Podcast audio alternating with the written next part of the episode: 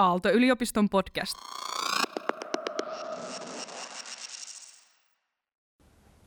Hyvät ystävät, ajattelee kirjastollisesti on filosofia systeemiajattelu 2022 sarjan meidän seuraavan suuntaan antavan ajatusjohdattelun otsikkona tilanteessa, missä meidän sydämet ja mielet on Ukrainassa. Putinin Venäjän hyökättyä Ukrainaan. Mutta mitä mä tässä yritän tällä pienellä ää, ajatusjohdatuksella tehdä on, että mä yritän ehkä muistuttaa jostain sellaisista ää, voimista, mitä meillä ihmisolentoina on, niin katsoa asioita laajemmin, puhtaammin, kokonaisvaltaisemmin, toiset ihmiset huomioita ottavammin kuin mitä me automaattisesti tekisimme, jos emme ajattelisi kirjastollisesti. Että se kielikuva, ajatella kirjastollisesti mulle, viittaa siihen tosiasiaan, että jos on kirja, siis ihan vain yksittäinen kirja,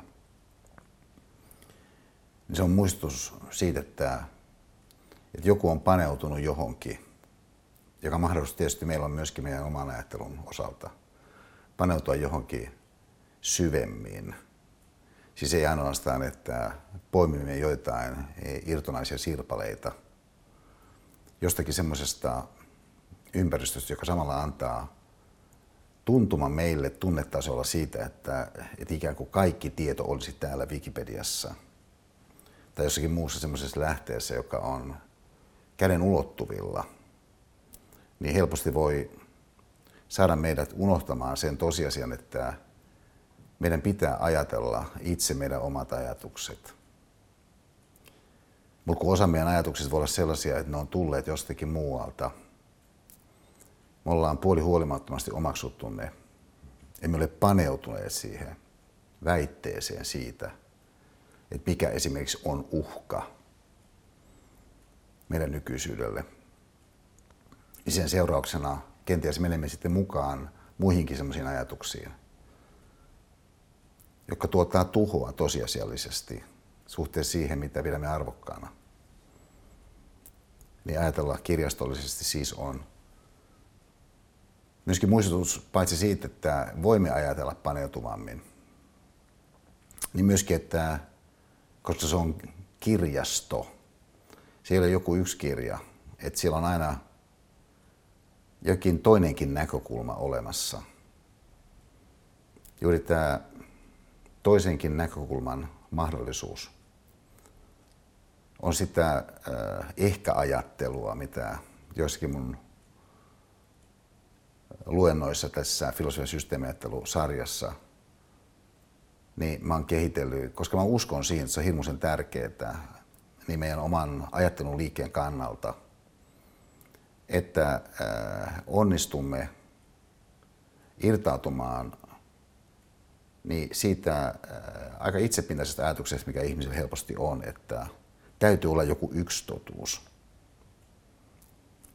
Ja äh, siinä suhteessa siis se mahdollisuus, mikä ajattelussa kirjastollisesti meille syntyy, on tietty myöskin sellainen avautuvuus mahdollisuuksille.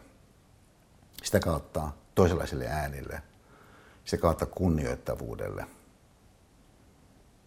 Ja jos me samalla pidämme kiinni meidän omasta sydämen äänestä – niin me tiedostamme sen tosiasian, että, että se avautuminen toisenlaiselle näkökulmalle ei tarkoita sitä, että mikä tahansa menee, koska vain joku on totta. Ja taas toisaalta niin ehkä ajattelu ei voi tarkoittaa sitä, että, että, että ehkä joku ilmiselvä valhe, vain siitä syystä, että se esitetään niin röyhkeästi, ehkä se kuitenkin osittain pitääkin paikkansa. Ja tässä mielessä siis ajattelu kirjastollisesti on meidän harkintakyvyn puoleen kääntymistä aktivoivalla idealla ja myöskin sitoutuneella idealla, siis sillä ymmärryksellä, että, että kun aina silloin tällöin, kun ihmisiä tulee tänne mun työhuoneelle, niin täällä on aika paljon kirjoja, niin sitten joku voi sanoa, että oletko lukenut kaikki nämä kirjat? Ja väheksymättä tätä kysymystä, että oletko lukenut nämä kaikki kirjat, niin mun oma näkemys on se, että, että jos ihminen on lukenut kaikki kirjansa, niin niitä on liian vähän. Että kirjojen pointti on se, että ne tulevat luetuksi, vaikka on tärkeää, että ne tulevat luetuksi, koska se lukemisen tapahtuma on tietty paneutuminen. Ja sitä kautta ymmärryksen laajentuminen ja avautuminen potentiaalisesti. Vaan kirjojen pointti on tarjota alusta, johonka siihen avaruuteen kun sukeltaa, niin oma ajattelu lähtee elämään, niin sen eh, kokemuksen kautta, mitä se itse lukeminen on, joka lukeminen taas puolestaan, niin ei voi kestää kahta sekuntia, viittä sekuntia, yhtä minuuttia, jos on paneutuvaa. Et siinä suhteessa siis ajattelu kirjastollisesti on myöskin oman kokemisen kautta syntyvän ajattelun liikkeen avaamista ja siihen uskomista, sitä arvostaen, kunnioittaen siis sitä kyvykkyyttä, mikä meillä ihmisolentoina tässä suhteessa on. Myöskin samalla muistaen sen tosiasian, että, että kokonaisuuden kannalta asiat voidaan kuvata monella eri tavalla, mutta se sävy, millä se kuvaus tapahtuu, niin voi olla se varsinainen herättävyys jollakin hetkellä ihmisen kannalta, joka mä sanoisin on paneutuvuuden ja sitten sen eh, prosessuaalisen avautuvuuden, mitä ajatteleminen kirjastollisesti tarkoittaa rinnalla, niin sävyjen avautuminen. Sen eh, oivaltaminen, että ajattelu tapahtuu niin sävyjen kautta, mutta ne sävyt, mitkä omassa ajattelussa toteutuu nykyhetkessä, niin useinkaan eivät saa osakseen niin sun ajatuksia. Sä et huomaa niitä. Sä et tiedosta sitä, että, minkälaiset sävyt itse asiassa sua ohjaa, jotka sävyt taas puolestaan saattaa ulottua aika syvällekin sitten oman olemisesi ytimiin. Erityisesti jos ne on vihan ajatuksia. Erityisesti jos ne on jollakin tavalla eh, jonkin ulkoisen tahon manipulaation kautta jotain tiettyä tarkoitusta varten synnytettyjä niin, ja sinussa herätettyjä ajatuksia. Et siis se ajattelu kirjastollisesti on myöskin tietyllä tavalla viipyilevää, se on tietyllä tavalla ää, oman aikansa vaativaa. Mutta ennen kaikkea se on paneutuvalla tavalla pohdiskelevaa. Filosofian systeemiajattelu, sarja, koko tämä kokonaisuus. Myöskin aikaisemmat vuodet, mä toivon, niin antaa itsellesi tilaisuuksia niin paneutua omiin ajatuksiin. Siinä mielessä siis niin, niin avata omaa mieltä sille, mitä rohkisin kutsua ajatteluksi kirjastollisesti. Jotta se kaunis meissä, jotta se e, puhtaampi meissä, se laaja-alaisuutta, kokonaisuutta, toisia kunnittavat meissä voisi toteutua myöskin sellaisissa ympäristöissä, jossa pahuus tulee tiettäväksi meille niin on tärkeää, että me tiedostetaan, että on olemassa kuitenkin hyvääkin. Ja loppujen lopuksi hyvä voittaa. Okei, hyvät ystävät, tervetuloa. Meillä on nyt seitsemäs luento alkamassa naisten päivänä. Onneksi olkoon kaikille arvoisille leideille ja sitten ehkä myöskin epäsuorasti meille, jotka on vain miehiä. Niin, niin tuota, otetaan pikku aplodit tässä. Niin,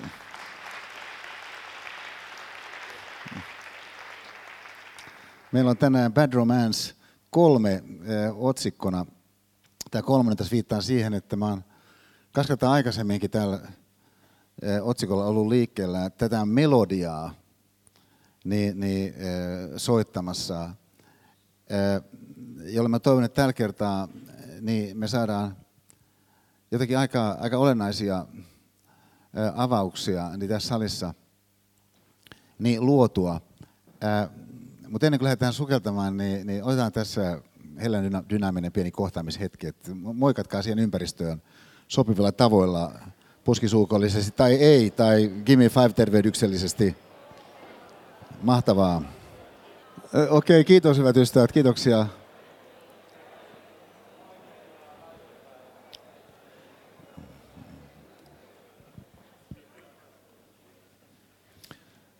Mehän alettiin tehdä näistä filosofian systeemien luennoista niin videoita tavallaan pikkasen vahingossa.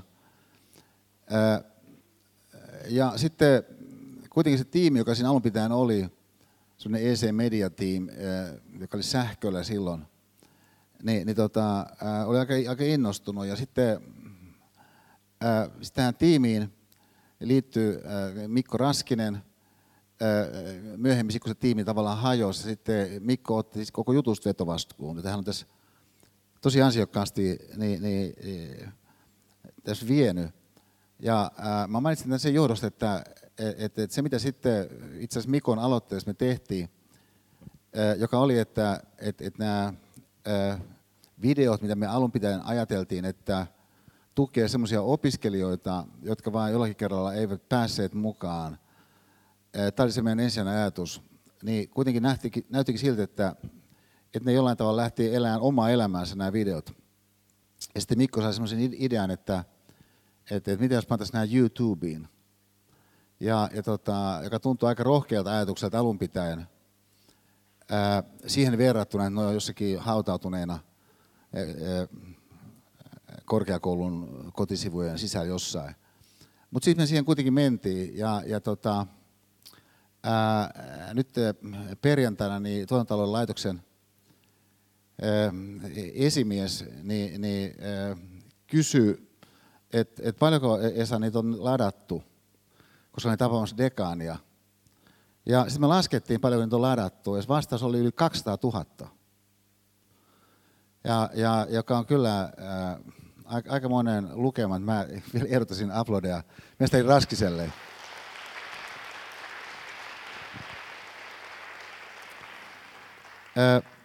Myöskin se ehkä tuo esiin sen, että, että ehkä enemmän kuin mitä mä oon ajatellut, niin semmoinen tietynlainen ajattelun tilanne, mitä mä toivon, että tässä salissa syntyisi, ja mitä sitten mä yritän tässä omalta osaltani niin, niin fasilitoida niin tunnelman mielessä hyvin tarkasti ja samanaikaisesti sitten myöskin rikastaa niin sen, sen, sen kulkevuuden osalta, mikä siihen ajattelun liikkeeseen, mitä mä toivoisin, että syntyisi, niin tässä salissa, niin ehkä se on joiltakin osin kuitenkin, niin myöskin sitten omissa oloissa videon tai sitten sen auditiivisen raidan kautta niin, niin tavoitettavissa siinä relevantissa merkityksessä, johon liittyy kokeminen. Et, et nythän luento on aika houkutteleva ajatella keskeisesti palautuvan niihin sisältöihin, mitä sen kuluessa käydään läpi, joiden sisältöjen taas ajatellaan olevan aika pitkälti itsenäisiä niin, puheesta. Ja esimerkiksi, että, että sä pystyt visuaalisesti vaikka katsomaan sen sisällön jonkun vaikka kaavan muodossa – tai joten, jonkun lause kokonaisuuden muodossa. Mutta se ajatus, että et, et inhimillisellä puheella itsessään niin olisikin joku tärkeä funktio siellä, missä joku haluaa saada omaa ajatteluaan liikkeelle kokemuksellisesti. Siis niin, että hänen kokemisensa tulee mukaan siihen ajattelun liikkeeseen.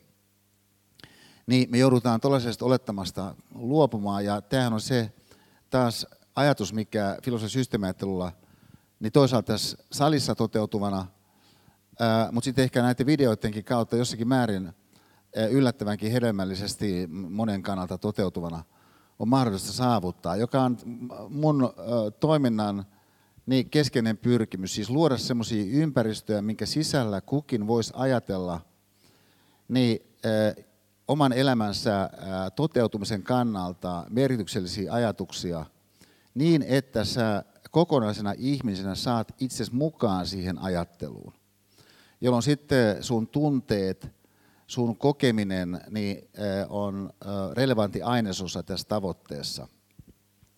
Niin, tämä, tämä mielessä niin lähdetään seuraavalla esimerkillä liikkeelle, että silloin meidän pojat oli pieniä, niin tota, he kävi Taivanlahden koulua ja ää, sitten mä aika usein vein heidät sinne ja myöskin mä aika usein hain heidät sieltä. Ja sitten ää, yhtenä päivänä, kun mä odottelin, että pojat tulis siinä pihalla, siinä on siis kaksi koulurakennusta, niin ennen kuin meidän pojat tuli, niin tapahtui niin, että siinä joku luokka, jotakin sanotaan kahdeksanvuotiaita ehkä, niin, niin tuli ja siirtyi niin siitä ylemmällä tasolla olevasta koulusta niin sen pihan poikki niin siihen tavallaan pääkouluun. Ja, ja äh, mä niin merkille tällaisen riemukkaan pihan ylityksen, mikä siinä syntyy. Näiden sanotaan kahdeksanvuotiaiden toimesta. Ja, ja et siis, että pihahan on mahdollista ylittää riemukkaasti. Mutta jos ajattelet vaikka Otaniemen maisemia, niin, niin suht harvoin sä näet oikeastaan kenenkään ylittävän mitään äh, pihoja riemukkaasti. Et, et, siis, et se on tavallaan tällainen äh, riemun muoto, joka sit on, onko tämä aika harvinainen ehkä äh, myöhemmin.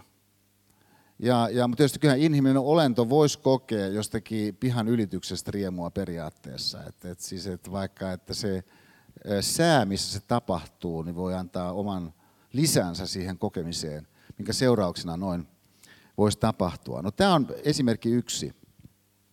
Mä palaan siihen hetken päästä vähän toisesta näkökulmasta, mutta mä sanon esimerkin kaksi. Myöskin niihin aikoihin, kun meidän pojat aloitti koulun, niin mun yhteistyö silloisen Nokian kanssa niin, niin alkoi saada sen momentin, mikä siellä sitten oli – kymmenen vuotta ja äh, mulla oli sellainen kierros Aasiassa, jos mulla oli luentoja eri maissa siellä ja, ja tota, sitten äh, mä poimin yhden kirjan, niin, niin äh, mun mielestä oli Singaporen lentokentältä ja, ja, ja tota, äh, kirja kuin Leading Minds, Howard Gardner – Äh, Harvardin maineikas professori kirjoittajana. Äh, hän on erikoisen kuuluisa moniäly näkemyksestään, josta sitten esimerkiksi tunneäly näkökulma tai teoria on noussut esiin. Siis yksi kaikkein viitatuimpia niin, niin, äh, käyttäytymistutkijoita, äh, mitä maailmassa on. Ja, ja, ja tota, äh, niin tällainen kirja Leading Minds – Nythän mä aika paljon uskon kirjoihin niin käyttöliittymänä. Se, että mä uskon kirjoihin käyttöliittymänä, niin tarkoittaa sitä, että mä uskon siihen, että et, et, et se kirja voi antaa rikastavuuksia ihan tosi tosi paljon, mutta sun ei tarvitse välttämättä lukea koko sitä kirjaa, jotta näin tapahtuisi. Et, et sehän voi olla, että et, et, jossakin tapauksessa oma rikastavuus saa tuntuvaa vauhtia – vaikka siitä, että sä avaat sen jostakin kohdasta, sen kirjan, sitten sun silmä sattuu osuu johonkin sellaiseen kohtaan, joka onkin jollakin tavalla sun kannalta eteenpäin vievä just sillä hetkellä. Ja, ja että joku melodian pätkä voi sun kannalta jotenkin lähteäkin värähtelemään just sillä kertaa. Eikä se tarvitse välttämättä olla edes sen melodian pätkän edes kauhean kummonen, kun sä kuulet sen jollakin tavalla toisin, kun sä aikaisemmin olit kuullut sen jonkun jonkun pointin, mikä sieltä nousi esiin. No tästä Garnerin kirjasta nousi esiin tällainen mun mielestä hätkähdyttävä väite, että yksi keskeinen teema, mikä johtamiskirjallisuudessa usein sivuutetaan, niin on uh, the mind of a five-year-old, viisivuotiaan mieli. Tämä oli minusta niin mielenkiintoinen, aika hämmästyttävä väite. Ja, ja et, et siis, että äh, et johtamisen kontekstissa viisivuotiaan mieli olisi jotenkin hirmu tärkeä. No mitä se voisi tarkoittaa? No se voisi tarkoittaa siis sitä, että, että sä ajatteletkin äh, johtamisen ilmiön syntyvän niin äh, monesta eri tekijästä, mutta kun sä abstrahoisit niistä keskeisiä, niin saattaisikin olla sillä tavalla, ja tämä on Garnerin väite, mä hieman rekonstruoin sen tässä, niin se, että et, et, sä ymmärrät niiden ihmisten käyttäytymistä, jotka ovat johdettavia, ainoastaan jos sä ajattelet, että he on itse asiassa viisivuotiaita siinä ominaisuudessaan, kun heitä johdetaan. Ja, ja no, tämä on kiinnostava näköala. Siis yksi, mihin se voisi liittyä esimerkiksi on se, että, että nythän tuollaisen viisivuotiaan mieli, jos ajatellaan missä koostuu, niin lähtee liikkeelle just siitä, että jos sä vaikka ylität jonkun jopa seitsemänvuotias, jopa kahdeksanvuotias, jos sä ylität jonkun vaikka pihan, se on potentiaalisesti riemukas tapahtuma. Ja, ja koska sä tuut tilanteisiin tämmöisellä oletusarvolla, että, että elämän kuuluu olla innostava. Ja, ää, ja nyt tietysti voi olla niin, että, että tällainen viisivuotiaan mieli meissä itsessämme näiltä osin on edelleen hengissä, minkä takia sitten tulee ikään kuin sellainen kaksinkertainen hinta semmoisista tilanteista, mitkä eivät olekaan innostavia. Koska sun defaultti olisi ollut siihen tilanteeseen, että sen kuuluisi olla innostava, kuitenkaan se ei olekaan innostava, niin sun menee energiaa niin tämän ristiriidan voittamiseen siinä tilanteessa, minkä sä aikuisena sitten koet, että sun täytyy kyetä tekemään. Luottamus elämän suureen kantoaaltoon. Sä näet on sen viisivuotiaan jossakin junassa nukkuvan vaikka äitinsä sylissä. Että hän on niin kuin siinä omalla paikallaan, mutta hän on sitten pannut niin kuin päänsä sen niin äitinsä syliin. Ja se on huikeeta se luottamus, millä se viisivuotiaan siinä junassa nukkuu. Että hän ei ole siis huolissaan kaiken näköisistä asioista, mitä siinä ympäristössä saattaisi ennen pitkää tapahtua hänen nähden. Tällainen luottamus elämän suureen kantoaaltoon, niin, niin voisi ajatella on tällainen viisivuotiaan mielen ää, toinen tunnusmerkki. Ja edelleen niin, niin myöskin semmoisen huikeusrunsauden keskellä elävyyden kokemusta ruokkii se, että viisivuotias kokee mielikuvituksensa niin hyvinkin tällaisena luontevana ne, ne ulottuvuutena, mihin on mahdollista mennä. Et kun yksi mun kaverini niin, niin, järjesti yhden tilaisuuden Tukholmassa, missä mulla oli sitten hänen tiimilleen siellä Tukholmassa, niin seminaari, niin sen seminaarin jälkeen sitten ennen kuin mä lähdin iltakoneella takaisin kotiin, niin käytiin hänen kotonaan. Ja siellä hänen kotonaan oli sitten ihan mahtava ää, Tilda-niminen nuori neiti, joka oli tämmöinen about viisivuotias. Ja, ja sitten siinä osoittautui, että tämä nuori neiti niin tuota, ää, oli vähän harmissaan kuitenkin. Sen johdostaan, että et, et kun hän halusi pupun, ja hän puhuu tosi paljon tästä niin kuin pupusta, että hän haluaisi niin kuin pupun. Hän oli jossakin ehkä niin kuin nähnyt pupun, ja hän oli vaikutus siitä, että hän niin kuin haluaisi pupun. Ja, ja tota, no sitten hän puhui tästä pupusta, mitä hän olisi halunnut. Niin mä sitten sanoin hänelle, että mutta eikö täällä jo ole pupu? Että et, et, mulla on sellainen tunne, että mä tuossa hetki sitten näin vilaukseen niin semmoisesta näkymättömästä puvusta. Ja jos mä nyt niin kuin muistelen, niin ihan niin kuin siis näkymättömällä puvulla olisi lisäksi ollut vaaleanpunainen lippalakki. Niin äh, hän sähköistyi. Ja, ja että et minne hän mahtoi sitten, kun musta tuntuu, että mä näin hänet tuossa oven suussa, minne hän mahtoi mennä siitä. Niin hän heti lähti keksimään, minne hän niin kuin melko, melko varmasti meni. Ja, ja että se on sellainen kirsikapuu esimerkiksi tuolla puutarhassa, melko varmaan tämä näkymätön pupu, jolla on valmiina lippalakki, niin, niin aika paljon vietä aikaa justiin sen kirsikapuun alla. Ja lisäksi vielä niin voi olla niin, että, että, että sitten kun ö, ö, aurinko on tietyssä asennossa suhteessa siihen kirsikapuuhun, niin just silloin hän näkyy muutaman sekunnin ajan. Me oltiin keskustella hyvin vilkkaasti tästä näkymättömästä puvusta. Ja, ja puvusta. Ja tämä, tämä tuota, keskustelu jatkuu sitten ihan tähän päivään asti. Ja, ja et, et, et tietenkin tämä on siis meidän kannalta aikuisina niin aika rohkeita ikään kuin ottaa jotain, joka on mielikuvituksellista, niin, niin täytänä totena, ja sun sitä täytänä totena tarvitsee ottaa. Tuskin on ottaa sitä täytänä totena. Hän niin kuin elää tietysti todellisuudessa johon tuollainenkin voi liittyä tuommoisena huikeusrunsautena. Ää, no kaikki tämähän on kaunista. Kaikki tämähän on ihan suuremmoista. Mutta jos mä sitä vielä vähän pidemmälle, että et mitä tuommoiseen viisivuotiaan mieleen sisältyy, niin yksi, mikä siihen kanssa sisältyy sitten, tämä on tietysti vähän toinen tapa formuloida tuota äskeistä maisemaa. Mun sanoo näin, että et, et, et, et se niin nojaa aika paljon tuollaisille perustarinoille. Ja, ja et, tota, et vaikka, että jos joku sanoo jotain, niin se tavallaan on ihan valmis niin uskomaan, että se on niin, se menet siihen mukaan. Että sä et niin alista sitä samalla tavalla jollekin kriittiselle tarkastelulle, kuin ehkä aikuisiellä me lähtökohtaisesti pyritään tekemään.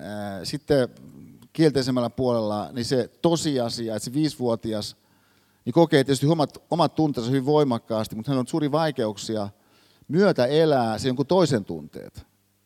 Ja, ja, ja, ja siis, että, että, että sä kokisit sen toisen tunteet, niin, niin voikin olla sitten ihan huomattava haaste. Osittain siitä syystä, että sä näet asiat niin voimakkaasti omasta näkökulmasta, että miksei mulla nyt voisi olla pupua. Ja, ja äh, jos me sanotaan se vielä vähän rekonstruktiivisemmin, niin tällaiset dualistiset hahmotuksen tavat, siis mustavalkoiset ajattelutavat, aika hallitsevat. Joku on jotain tai ei ole jotain. Et, et, et joko sulla on pupu tai ei ole pupua. Ja, ää, ja, siis ää, tässä mielessä, jos me ajatellaan nyt tätä meidän kokonaisotsikkoa ää, Bad Romance tänään, niin totta kai sulla voi olla sitten esimerkiksi 25-vuotiaana tai 35-vuotiaana Bad Romance niin, niin sun viisivuotiaan mielessä kanssa. Että sä voit olla joku kokonainen kansakunta – joka kokonainen kansakunta niin onkin tosi innostunut niin, niin viisivuotiaan mielestään niin kollektiivitasolla.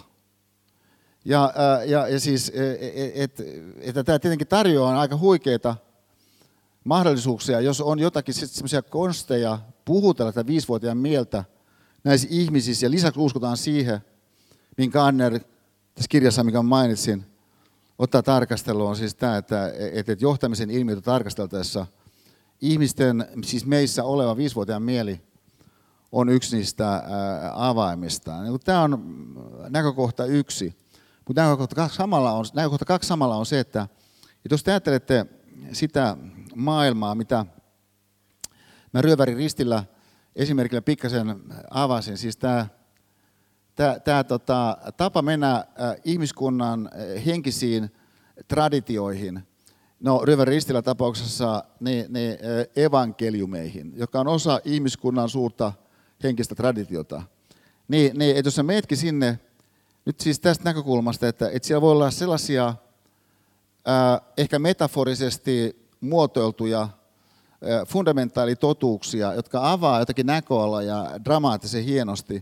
Ja sitten muista tämän kohdan Uudesta testamentista, olisiko tämä Matteukselta, jossa siis asetelma on se, että tyypit tulee, olisiko ollut opetuslapset nimenomaan vielä, niin Nasaretin miehen luokse, joka on siis niin tämä jättiläisguru, ja sitten he kysyy, että, että mihin sä vertaisit taivasten valtakuntaa, niin kova luokan kysymys.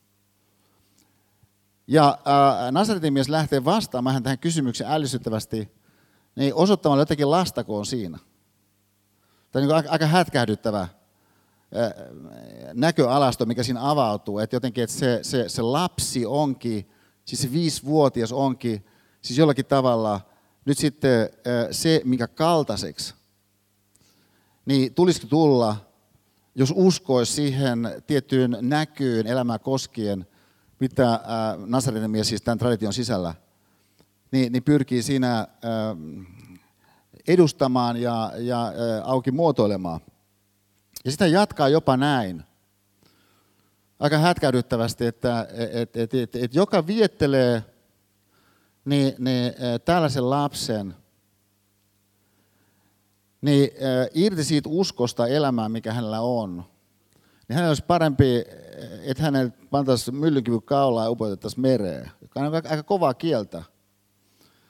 Niin annettuna tämä konteksti, annettuna se henkilöhahmo, joka tämän kyseisen hahmotuksen siinä suorittaa. Että, että tavallaan tämä Nasaretin myllynkivi-pointti niin tuo esiin sen, että nyt jos me ajatellaankin näin, että et, et siinä meidän omassa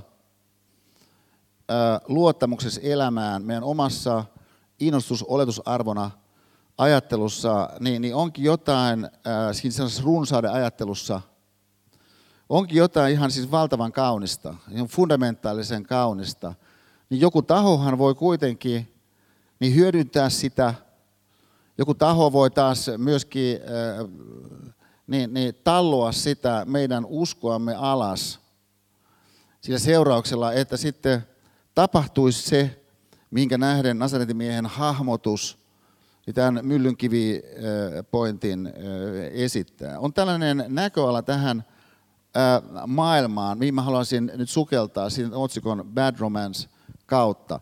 Sillä logiikalla, mihin tämä nimike, mä toivon, meidän mielen hedelmällisesti vie, että, että jos sulla on Bad Romance, niin se viittaa siihen, että on ollut jotain, jos on liittynyt jotain niin aika, aika myönteistäkin. Että, että joskus oli romance. Ja, ja, mutta siitä huolimatta, kun sitä katsoo vähän kauempaa ja, ja, ja, ja vähän syvennä, syvemmällä harkinnalla, niin voi olla, että että sä näet hyvin kirkkaasti, että se oli niin kuin tosi, tosi paha romanssi kyllä. Että siihen liittyy jotain sellaista, joka, ää, joka, joka, joka niin kuin ehkä kärvensi sua niin on siis tämä maailma, että on jotain hyvää kuitenkin.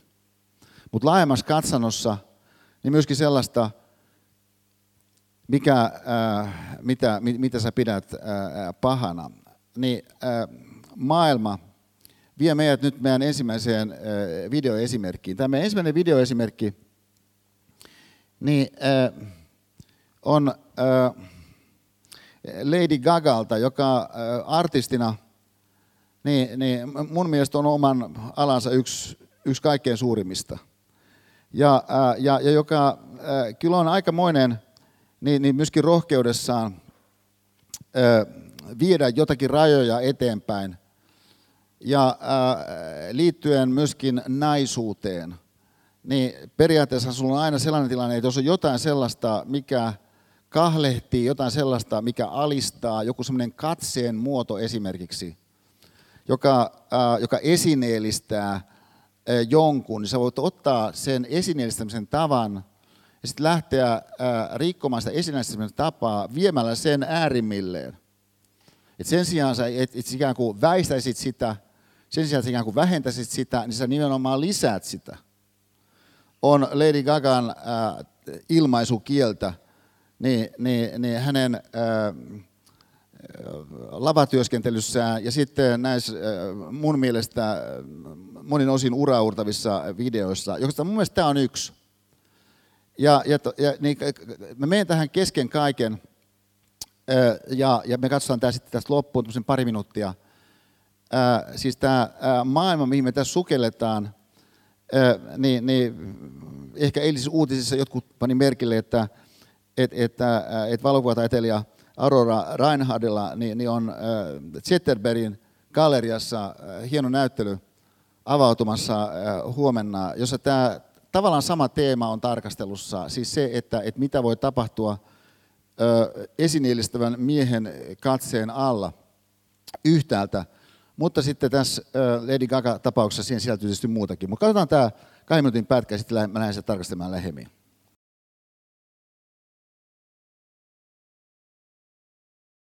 All right. Sinne kärähti kultakaula. Ja, ja tota, et, et, et, huomatkaa, että et, et, tähän on mahdollista ajatella tämä tää, tää tarina tässä Lady Gagan Bad Romance videossa, siis siitä näkökulmasta, että et, et, et sä oot, sulla on niin romanssi väärän tyypin kanssa. Että sä oot siis samassa tilanteessa kuin mitä meidän tarkastelussa tuotiin esiin niin, niin liittyen siihen hahmoon, jota Uma Thurman näyttelee Kill Billissä. Tämä on tämä siis Billin hahmo toisessa muodossa. Ja, ja, ja ei, tiedetä, että onko Lady Gaga tässä soveltanut tähän henkilöhahmoon ää, niin, niin My Pain viiden pisteen sydämen räjäytystekniikka vai ei, mutta siis lopputulma kuitenkin on. Että et kaveri kärähti ja sitten Lady Gaga juuri ja juuri niin, niin selviytyi. Niin, äh, huolimatta siitä, että et, et, et hän teki kaikkensa ollakseen sellainen kuin mitä tämä väärä tyyppi halusi, että hän on. Niin tämä Bad Romance väärän tyypin kanssa tarkoittaa sun kannalta siis sitä, että, että, että jos sä siinä romanssissa olet, niin onhan se jotain, joka vetää sua siihen romanssiin. Ja äh, Kill Billin osalta niin, äh, se täytyy arvata, miksi, miksi tämä hahmo, jota Uma Turman näyttelee, niin, niin alun pitäen oli rakastunut tähän Billiin. No ehkä hänen äh, sellainen tietynlainen äh, äh, psykopaattinen charminsa on aistittavissa niin, niin sieltä läpi. Ja tämähän tiedetään, että tämä on ihan todellinen ilmiö. Että jotkut on niin, suhteessa toisiin ihmisiin manipulatiivisempi kuin toiset on.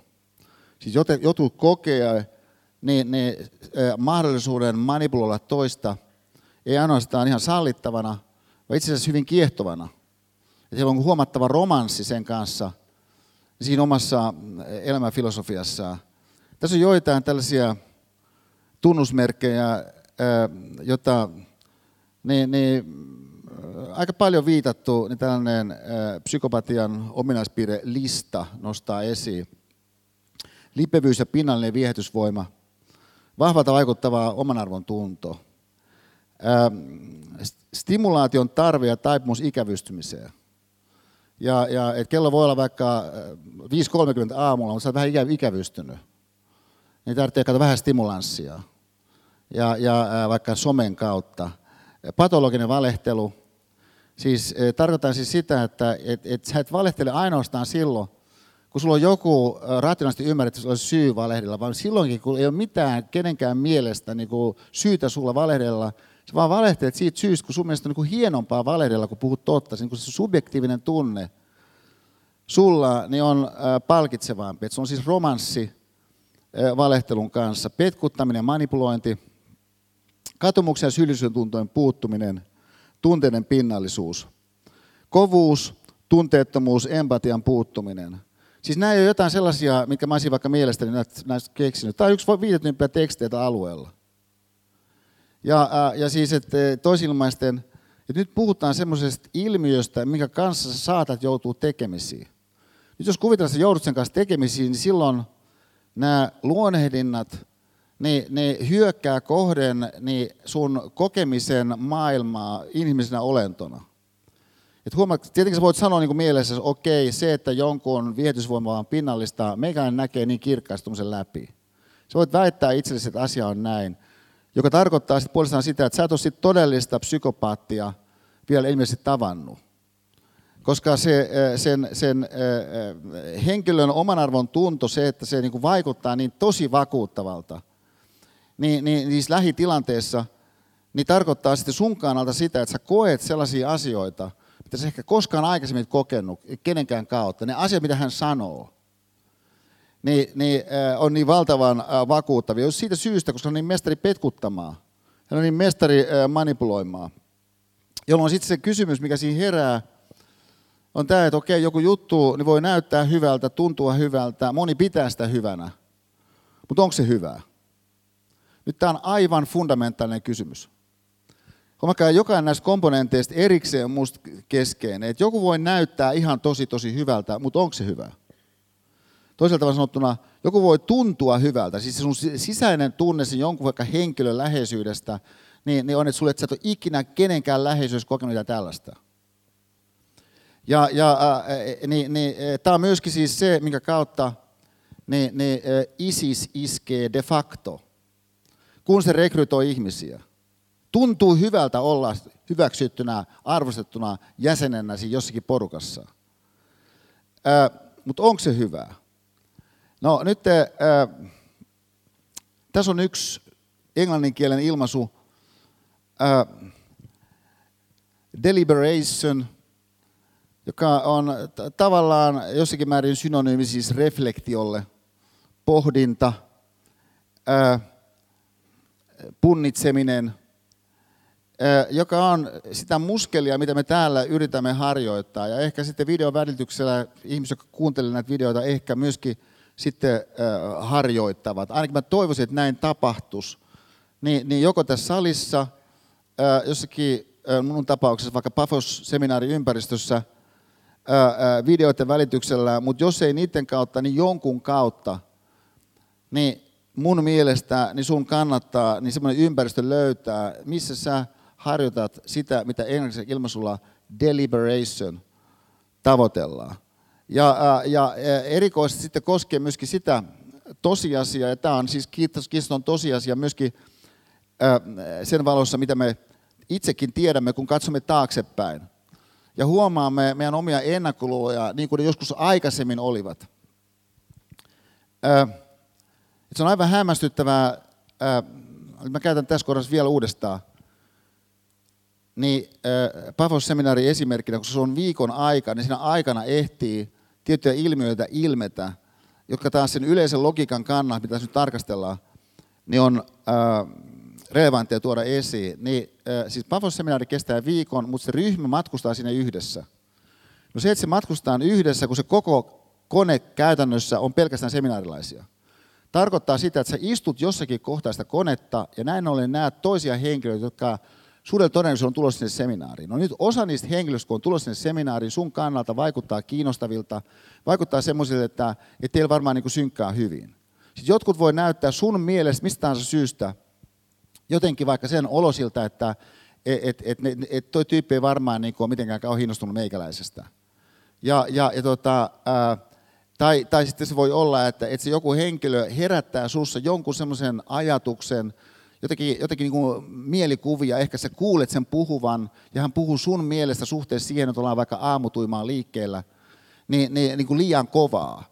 Ja, ja että tyyppi, kun puhuu noin kovaa aamulla, jossakin lentokoneessa, niin, niin herättää heti epäilyksiä. Ja, ja, ja tota, että et on se syy mikä tahansa, niin sulle herää kaikenlaisia mielikuvia niistä ihmisistä, jotka osoittautuu lähtökohtaisesti vääriksi sen seminaarin aikana. Mutta sen lisäksi, että se osoittautuu vääräksi, sä ehdit huomata, hei, mulla oli tästä henkilöstä niin kuin käsitys, joka ei yhtään vastaa sitä, mitä tämä henkilö todellisuudessa on. Jolloin sitten voi herätä vielä jatkoajatus sun osalta, joka jatkoajatus on se, että ehkä joskus muulloinkin mulla käy näin jolloin sä pääsetkin siis tarkastelemaan sun omaa ajatteluasi sen kokemuksen kautta, mikä just on ihan täysin kiistattomasti sulle syntynyt. Siis ei niin, että olisi jotenkin ollut opetusta ennakkoluuloista. Olisi jotakin niin kuin coachausta sitä koskien, miten paljastamme omat jotkut lausumattomat ajatuksemme toisia ihmisiä koskien, vaan sä itse huomaat sen täysin omin silmin niin on tosi hedelmällistä, jos noin tapahtuu. Joka on siis tämä Sokrateen puolustuspuheen oikeastaan teema. Sokrateen puolustuspuhe, yksi kuuluisimpia filosofian alan kulttuuridokumentteja, että kun mä viittasin tuossa Matteuksen evankeliumiin siis siitä näkökulmasta, että, että se on tällainen ihmiskunnan henkisen perinnön yksi osa. Niin, niin, no Platonin teksti, apologia, Sokrateen puolustuspuhe on myöskin tällainen ihmiskunnan historian suuria, suuria henkisiä dokumentteja. Se ei kovinkaan usein ole akateemisen filosofian kiinnostuksen kohteena, johtuen siitä, että akateeminen filosofia on niin suuntautunut erilaisiin filosofian historian sitten satojen vuosien kuluessa muotoilemiin niin, niin teorioihin ja käsitteistöihin jotka tässä tapauksessa niin on, on, on hyvin äh, harvaslukuiset mitkään teoriat. Koska kysymyksessä on tällainen Platonin kirjoittama äh, äh, dokumentti siitä tilanteesta, missä Sokrates ensin pitää, kuten tapana oli Ateenassa, niin, niin näiden vapaiden kansalaisten, jotka on arvalla valittu 500 henkilöä, on useimmiten esitetty arvio siitä, paljonko heitä oli siellä – edessä tekemä puolustuspuhe sitä syytöstä vastaan, että hän, on, hän Sokrates on palvellut vääriä jumalia ja, ja sitten johdatellut nuorta porukkaa niin, niin vääriin suuntiin. Niin, niin hän pitää siis puolustuspuheen.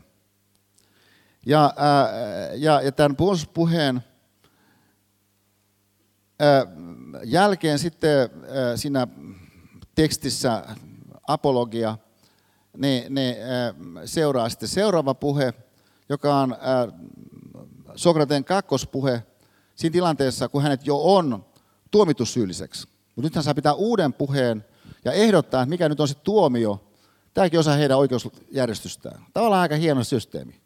Että saat niin itse esittää, että nyt kun on todettu syylliseksi, no mikä on sitten oikeudenmukainen niin, niin, eh, tuomio, mutta äh, siinä äh, kakkososiossa, niin, niin äh, paitsi että Sokrates esiintyy yhtä uhmakkaasti suhteessa siihen, mikä hänen pyrkimyksensä elämässä ja toiminnassaan on, niin sen lisäksi esittää niin räikeen pientä tuomiota, että tämä osaltaan sitten johtaa siihen, että hän saakin sitten kuolemantuomio. Niin tässä asetelmassa – niin, niin mä haluaisin tässä kyseisessä tekstissä nyt ihan pienen pätkän ää, lukea. Siis tämä on tota, ää, tosiaan teksti ää, nimeltään Apologia tässä Platonin koottujen teosten, jotka on siis suomennettu ää, suomennuksen ekas osassa. Niin, niin, ää, ja tämä lähtee liikkeelle, ää, tämä meidän pikku lainaus seuraavasti. Ää, jos te nyt siis vapautatte minut vastoin Anytuksen tahtoa, joka oli yksi näistä syyttäjistä,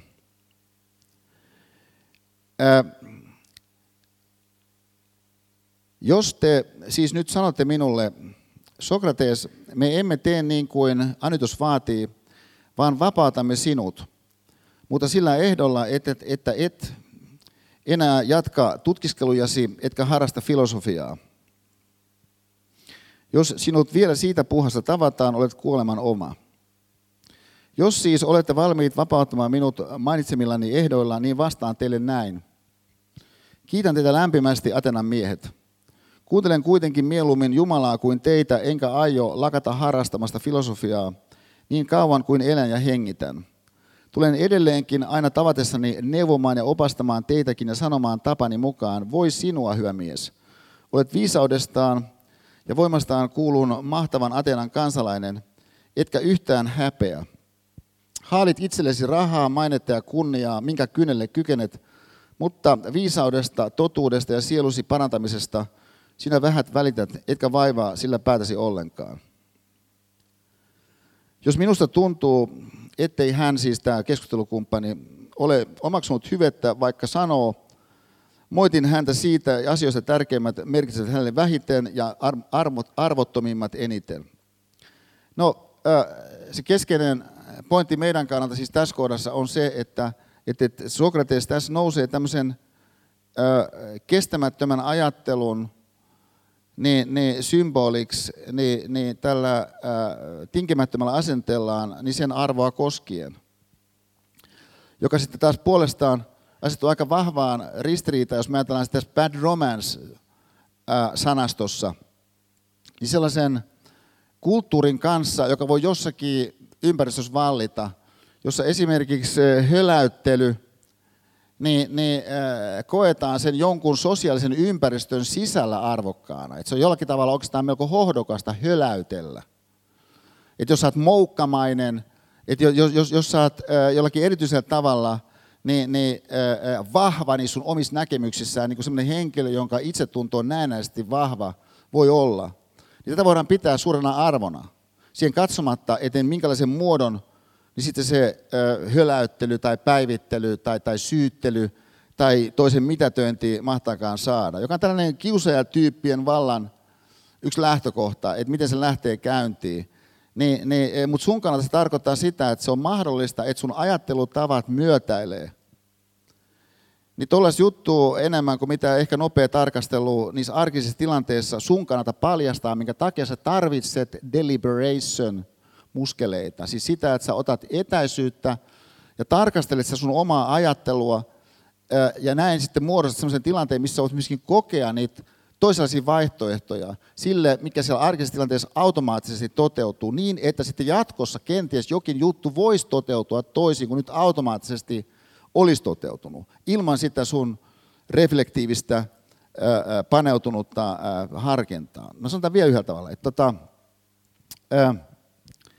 yksi mun rakkaista ystävistä, nyt on edesmennyt Pentti Kouri, niin, niin äh, oli aivan hämmästyvä tavalla niin kytköksissä kaikenlaisiin ihmisiin. Hän tunsi ihan valtavalla tavalla ihmisiä New Yorkissa ja, ja, ja muuallakin, mutta hän asui New Yorkissa.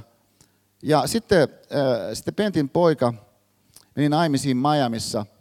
Mutta Pentin pojalla, joka meni naimisiin Miamissa, oli ollut sukellusonnettomuus, minkä takia hän oli pyörätuolissa joka johdosta niin se, se, se häätilaisuus, niin se oli kyllä, heti lähti liikkeelle hyvin koskettavasti, kun Pentti, joka on valtavan kokonen, niin, niin työnsi tätä poikaansa tässä, tässä pyörätuolissa siihen semmoiselle tavallaan alttarille, mikä oli tehty semmoiseen majamallisen äh, luksushotellin puutarhaan. Ja, no mä istun sitten siinä ja, ja tota, äh, sitten äh, huomasin semmoisen vanhemman pariskunnan, sanotaan semmoisia reilusti seitsemänkymppisiä, vanhempi pariskunta, ää, jos, jonka välillä mun mielestä oli magiikkaa, niin mä sanoin mun versistuvalle henkilölle, että, että kuule, että, tota, että tiedätkö, kuka tuo pariskunta on? Ja tämä mun vieressä istunut henkilö sanoi, että joo, että, että, että kuule, toihan on professori Edmund Phelps ja hänen argentinalainen puolisonsa Viviana, että, että vuoden, vuoden 2006 taloustieteen nobelisti. No sitten se seremonia siinä eteni ja päättyi ja, ja sitten lähdetään ää, liikkumaan ää, niin, niin, allasalueelle, missä oli upea illallinen katettuna, mutta mä menin puhumaan Nobelisti Phelpsille. Ja, ja, ja tota, ää, siinä esittäydyin ja sitten sanoin näin, että, että kun mä tuossa huomasin teidät, niin en voinut olla huomaamatta sitä, että, että tässä teidän suhteen selvästikin on magiikkaa. Niin mikä on tämän teidän rakkauden salaisuus? Mä kysyin herra Nobelistilta ja hänen äh, puolisolta, joka innostui tästä kysymyksestä.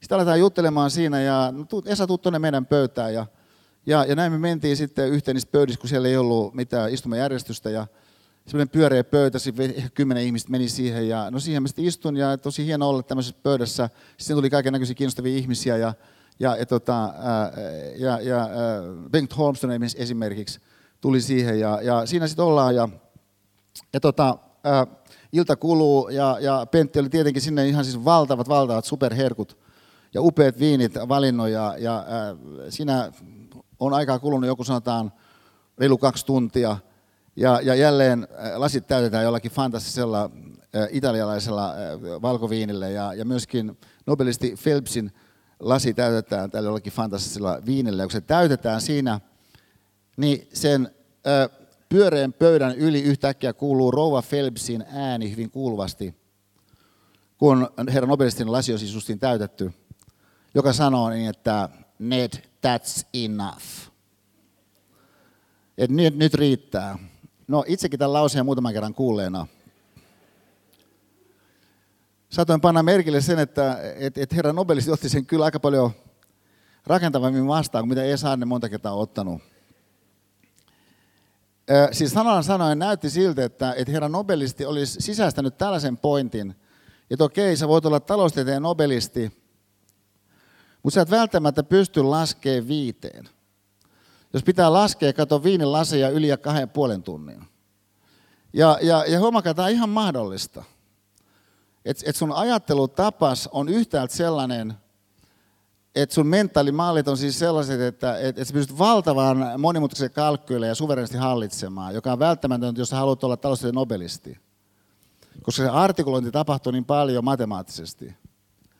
Sitten kuitenkin samanaikaisesti tämän kanssa, niin voi myöskin olla niin, että et, et, et, et jostakin syystä sun laskutaito joissakin tilanteissa aivan ällistyttävästi niin, niin romahtaa niin, niin, jollekin esi viisivuotiaan asteelle.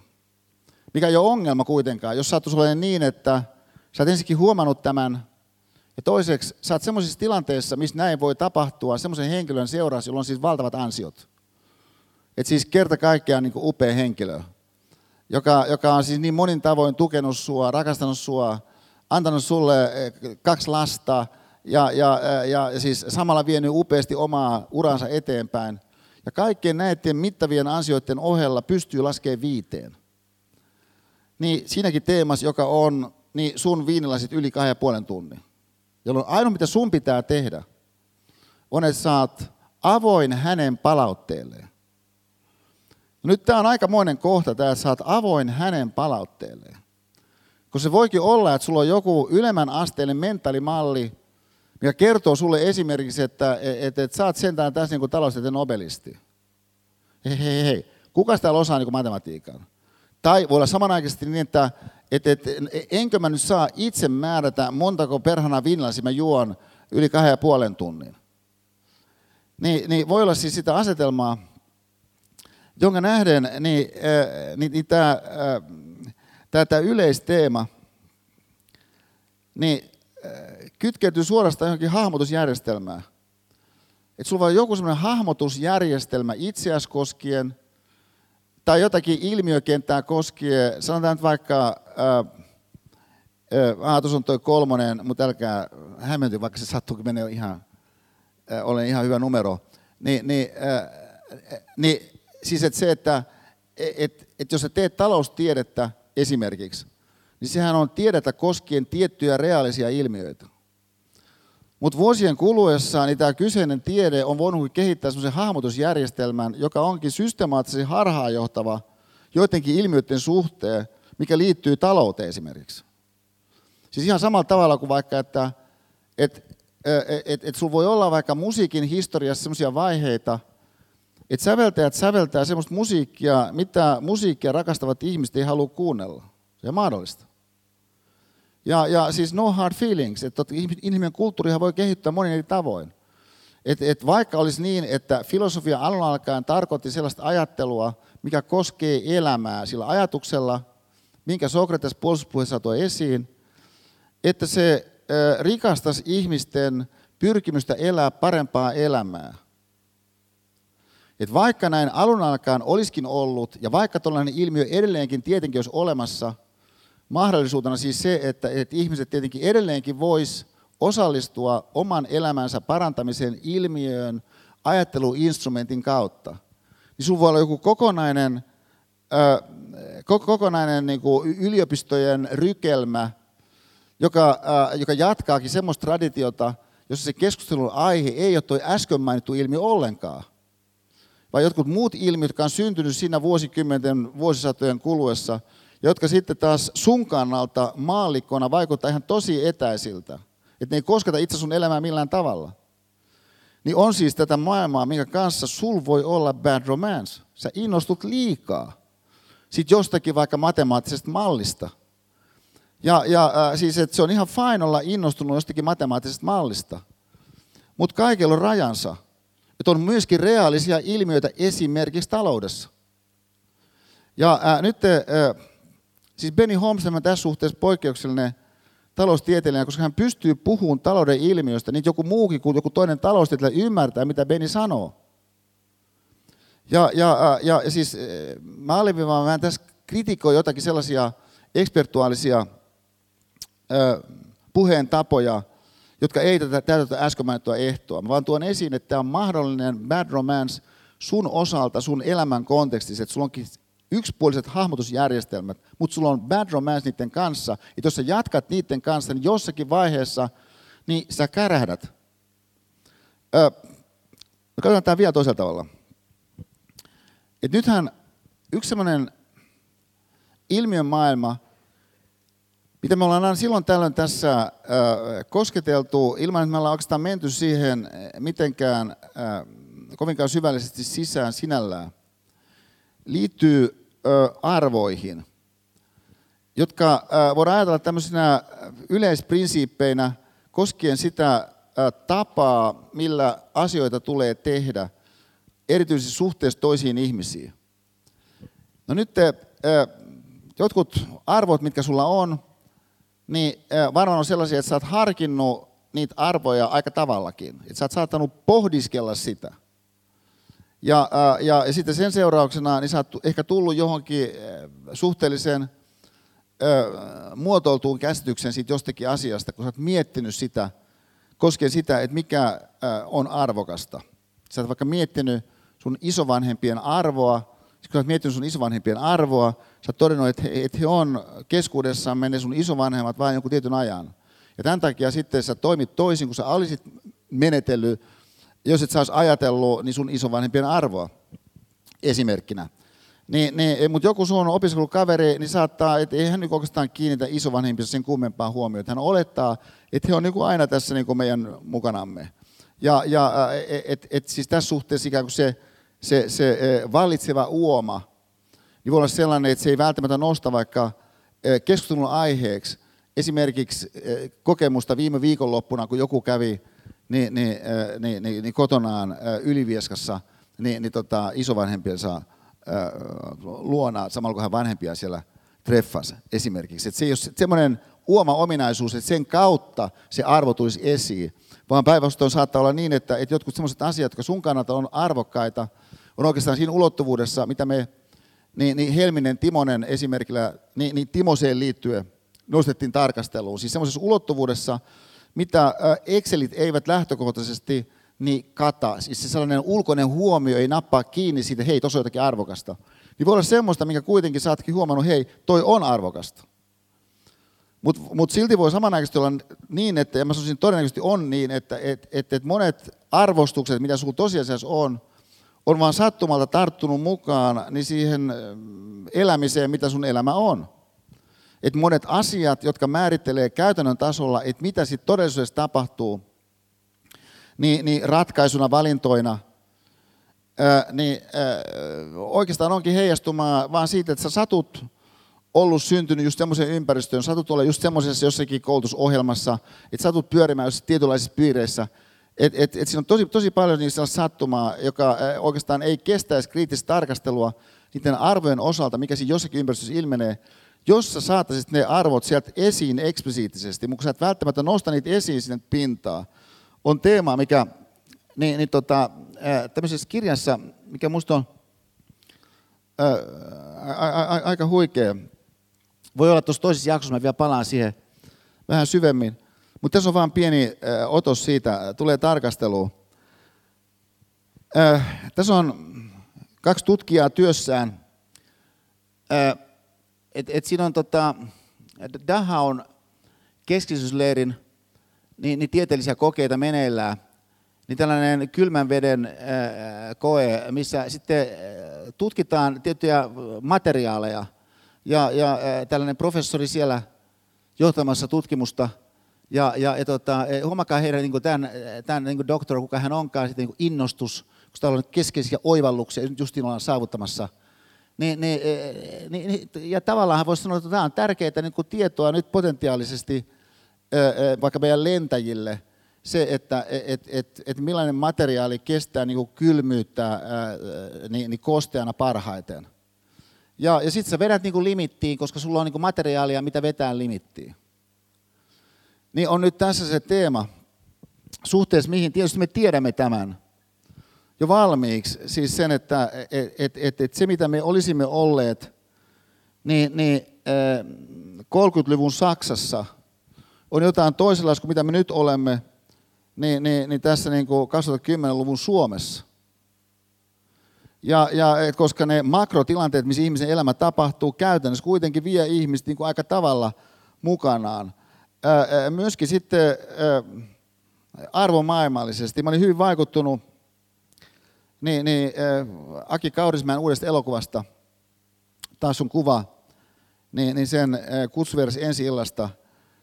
Tämä nimi, toivon tuolla puolen, musta oikeastaan ei tavoita sitä, mikä se elokuva on. Mä oon vähän hämmästynyt tuosta nimestä, koska se on mun mielestä nimenomaan niin tällainen transcendentin toivon nykyhetkessä arkisesti – niin, niin tällaisilla pienoishyvyyden teoilla esiin hahmottava, äh, mun mielestä ihan fantastinen inhimillisyyden sankaritarina tämä. Et jos mä ajattelen kaikkia elokuvia, mitä mä nähnyt mun koko elämän aikana, niin mä nostan tän niin kuin top 5. Musta on aivan järisyttävä elokuva. Mutta ei välttämättä kuitenkaan sitten taas osa sitä uomaa, mikä tuottaisi esimerkiksi semmoisen kysymyksen sulle – annettuna päivänä eteen jossakin ruokalasku, että oletko nähnyt niin sen ja sen. Siis tässäkin salissa on paljon ihmisiä, jotka käy elokuvissa ja näkee paljon elokuvia. Tämän seurauksena syntyy puheenaiheita. Koska syntyy puheenaiheita, syntyy motiiveja, niin katsoo tietynlaisia elokuvia, jotta sä pysyt siinä jossakin keskustelussa mukana. Ja, ja, ja siis vielä hieman toisin sanoen, että et, et, tota, meillä ei ole aikaa siihen nyt sukeltaa, mutta mainitsin sen kuitenkin. Niin, niin on tällainen kirja, sitten saman niminen, mun mielestä aivan huikea, huikea dokumenttielokuva Smartest Guys in the Room, jossa keskeisessä roolissa niin, niin tässä kirjassa niin tämmöinen nuori taloustoimittaja Bethany McLean, josta, jos te menette YouTubeen, löydätte hänestä haastatteluja, niin, niin, mutta tässä, tässä dokumentissa Smartest Guys in the Room, joka mä sanoisin, että varsinkin jos sä opiskelet kauppiksessa – niin, niin mä olisin ihan tosi tosi onnellinen, jos sä suostuisit katsomaan niin tämän kyseisen dokumentin koskien talouden ilmiöitä silloin, kun siellä lähtee niin bad romanceit liikkeelle, niin todenteolla. Ja, ja äh, siis tämä ilmiö, mitä siinä kuvataan, liittyy yritykseen, mikä valittiin kuusi kertaa peräkkäin Fortune-lehden toimesta äh, kaikkein innovatiivisimmaksi yritykseksi äh, Corporate Americassa – kuusi vuotta peräkkäin, kaikkein innovatiivisin yritys, aina äh, siihen vuoteen asti 2001, kun se menikin konkurssiin. Ja, äh, ja siis äh, tämä, tämä kysymys arvoista, eli sellaisista periaatteista, joka ohjaa meidän toimintaamme, varsinkin sellaisilla alueilla, missä on jotakin harmaata vyöhykettä. Että ei ole niin ihan täysin selvää, esimerkiksi oikeudellisesti, miten tulee toimia. Tämä on todella dramaattinen teema, niin bad romance näkökulmasta. Koska sinulla saattaa olla romanssi niin, niin, niin vaikka rahanteon kanssa. Sinulla saattaa olla vaikka romanssi niin, niin, niin maineen kanssa, kunnian kanssa, jonkun niin tunnustuksen kanssa. Sinulla saattaa olla romansseja sun oman viihtyvyyden kanssa. Ja tämän seurauksena niin, niin sitten ehkä on hyvä muistaa siis se teema, mihin äh, tämä on äh, Jim Collinsin äh, maineikas johtajuustutkija. Jim Collinsin kirjasta äh, Good to Great, siis hyvästä erinomaiseksi. Ja, ja niin hän esittää siinä tämmöisen jäsennyksen tavallaan portaista koskien johtajuutta. Level 5 leadership – jos se level 5, se korkein taso siinä hänen hahmotuksessaan, niin sisältää tiettyjä ominaisuuksia niin sillä johtajalla, joka on level 5, jotka on hämmästyttäviä. Ja se hämmästyttävin keskeisin tunnusmerkki siinä level 5 leadershipissa niin on nöyryys. Mutta jos ajattelet asiaa vähän kauempaa, niin on aika luonteva ajatella, että nöyryys on tavattoman tärkeä niin, niin e, itsensä johtajuuden ja minkä tahansa johtajuuden tunnusmerkki just suhteessa ne e, bad romance ne, ne uhkiin. Ja, ja siis e, jos mä ajattelen tässä kohdassa vaikka Matti Alahuhtaa, niin, niin joka mun kannalta ilmentää tällaista meidän oman ajan Suomessa level 5 leadershipia ehkä niin kuin kaikkein kirkkaimmin. Tai jos mä ajattelen vaikka aikaisemmassa vaiheessa Kirsti Paakkanen – kanssa oli, silloin kun hän omisti vielä Marimekon ja pelasti Marimekon, niin, niin tilaisuus käydä paljon keskusteluja. Niin, niin Kirstihan siis tavan takaa uudelleen ja uudelleen juuri täydensi, tähdensi tätä nöyryyden teemaa, mutta se on helppo teemana nimetä.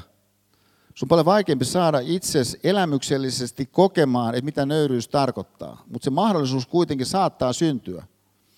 Jos sä annat sun mielen jossakin tilanteessa – niin, niin tässä suhteessa niin relevantisti aktivoitua, joka mä toivon, että tämä meidän salitilanteemme tällainen tilanne olisi, tai videon välityksellä ää, jossakin, ää, jossakin toisessa tilanteessa, joka sä oot riittävästi rauhoittanut, jotta se sun tunnetila, sun kokemuksen maailma pääsee mukaan siihen ajatukseen kognitiivisessa mielessä.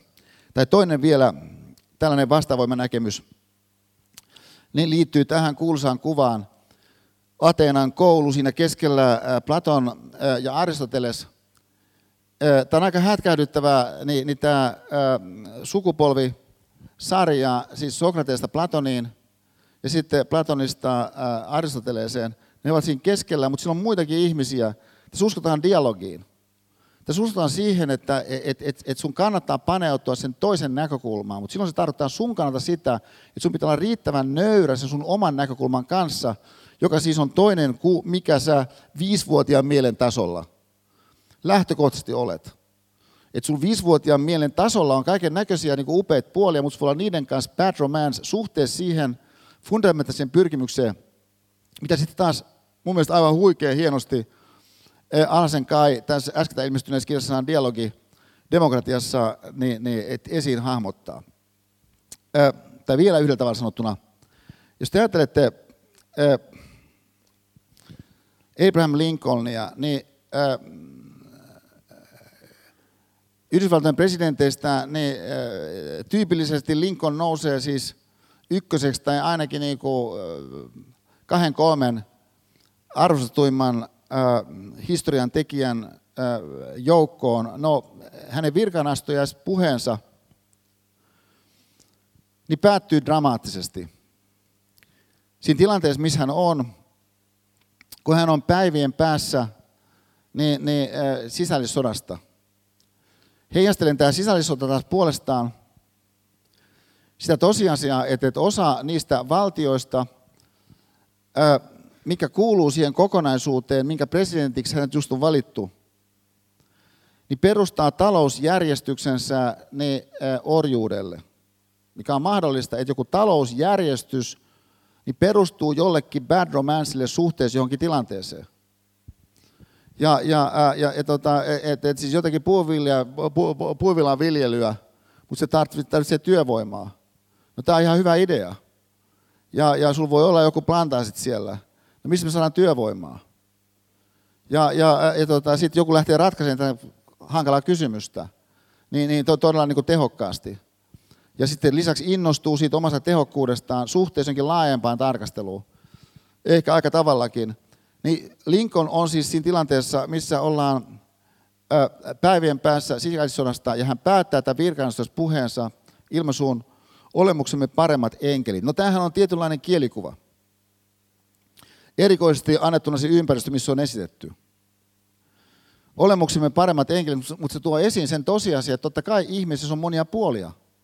Että bad romance-teema on fundamentaalisesti niin, niin sellainen melodia, joka hakee voimansa ja saa voimansa siitä tosiasiassa, että sun eteneminen tästä eteenpäin voi aivan hyvin mennä tonne yhtä hyvin kuin tänne. Että monenlaiset tekijät tulee siihen tosiasiassa vaikuttaa. Ja joku sä katselet ympärille, sä näet niin kuin ihmisiä, jotka kehittyy aivan hämmästyttävään suuntaan. Sitten hetken päästä joku tilanne on aivan toinen kuin mitä se henkilö mitenkään olisi ennakolta ajatellut, että tulisi olla se tilanne. Et, et, et siis, että et jos me ajatellaan uudelleen tässä kohdassa että se riemukasta pihanylitystä, niin tavallaan me aikuisina ikään kuin ehkä vähän puolikyynisesti hymähdämme, joo joo, no lapsina sitä niin iloitsi kaiken näköisestä, kun lunta sataa ja, ja, ja ikään kuin ajattelemme, että se ei ole niin mitenkään meille mahdollista. Koska olemme tässä suhteessa kovettaneet sydämemme, mutta kun me olemme kovettaneet meidän sydämemme, niin eihän se ole jonkun rationaalisen harkitun prosessin seurausta. Ei siinä olisi tarttunut tapahtua, ainakaan kaikki osin niin kuin se on tosiaan tapahtunut.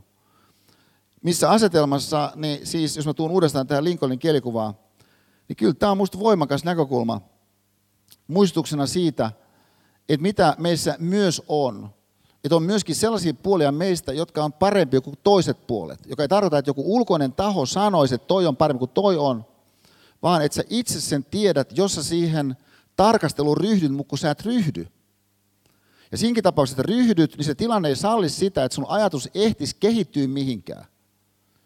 Ja, ja, ja miksei se ehdi kehittyä mihinkään? No siitä syystä, kun kuuli joku piippaus taas jostain. Koska, koska yhtäkkiä ulkoapäin tulee jokin häiriötekijä suhteessa siihen sun sisäiseen prosessiin, joka on aivan, a, a, aivan kiistattomasti ratkaiseva niin siinä prosessissa, minkä seurauksena jotakin oleellista voisi sinne sun elämän jatkokulussa niin, niin tapahtua. Niin tämä maailma on kyllä niin, niin sellainen, missä eh, eh, ehkä, eh, ehkä seuraava kiteytys, niin, niin, niin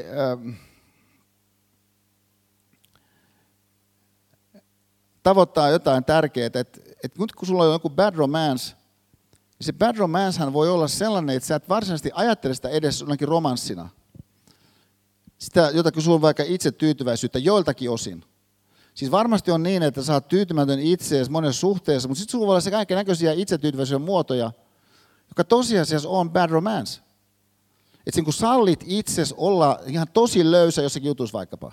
Sulla on bad romance sun oman löysänä olevuuden siinä asiassa suhteen. Et, et siis, et yksihän meidän parisuuden maailman nykyinen tunnusmerkki on se, että minkä tahansa parisuuden voidaan päättää millä hetkellä hyvänsä. Et, et kolme lasta, sanotaan viisi, neljä ja, ja kaksi kuukautta. Voidaan erota heti. Ja, ja siis näin de facto koko ajan tapahtuu. Koska se ulkoinen paine pitää sitä pystyssä yli sellaisen vaiheen, joka ehkä on vaikea vaihe, niin jokaisen kohdalla on niin hemmetin pieni. No sitten ihmistä voisi itse pitää sen pystyssä läpi se jonkun vaikean vaiheen, joo joo, mutta kun sä voit olla niin tyytyväinen itseesi, että sä niin kuin omasta mielestä tuot siihen kokonaisuuteen enemmän kuin kukaan, ketä sä tiedät tuo.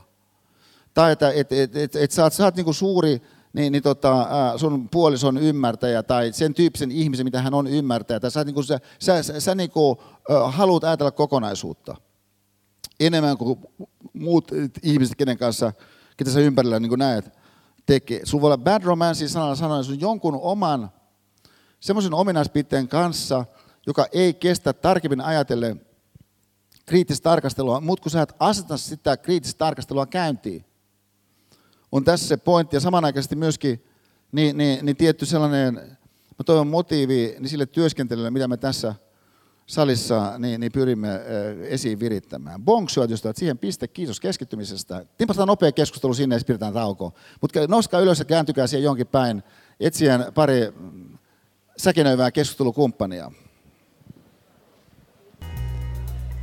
Kevyt kosketus. Ryhdytään jatkamaan pikkuhiljaa. Hartautta. Mä, mä, mä oon tästä kappaleesta, mikä tässä nyt soi. Puuvillainen vyö. Niin oikeastaan aika ylpeä. Tämä vuodet 84. Tekivät toisilleen kauniita asioita. Kuunnelkaa. He leikkivät helmiketjuin. He puhuivat sitä kieltä, mitä ihmiset aina ovat puhuneet, liikkuessaan läheisyyttä liki. Ja katedraali oli viileä, hiljentynyt, majesteetti vuosisatojen takaa.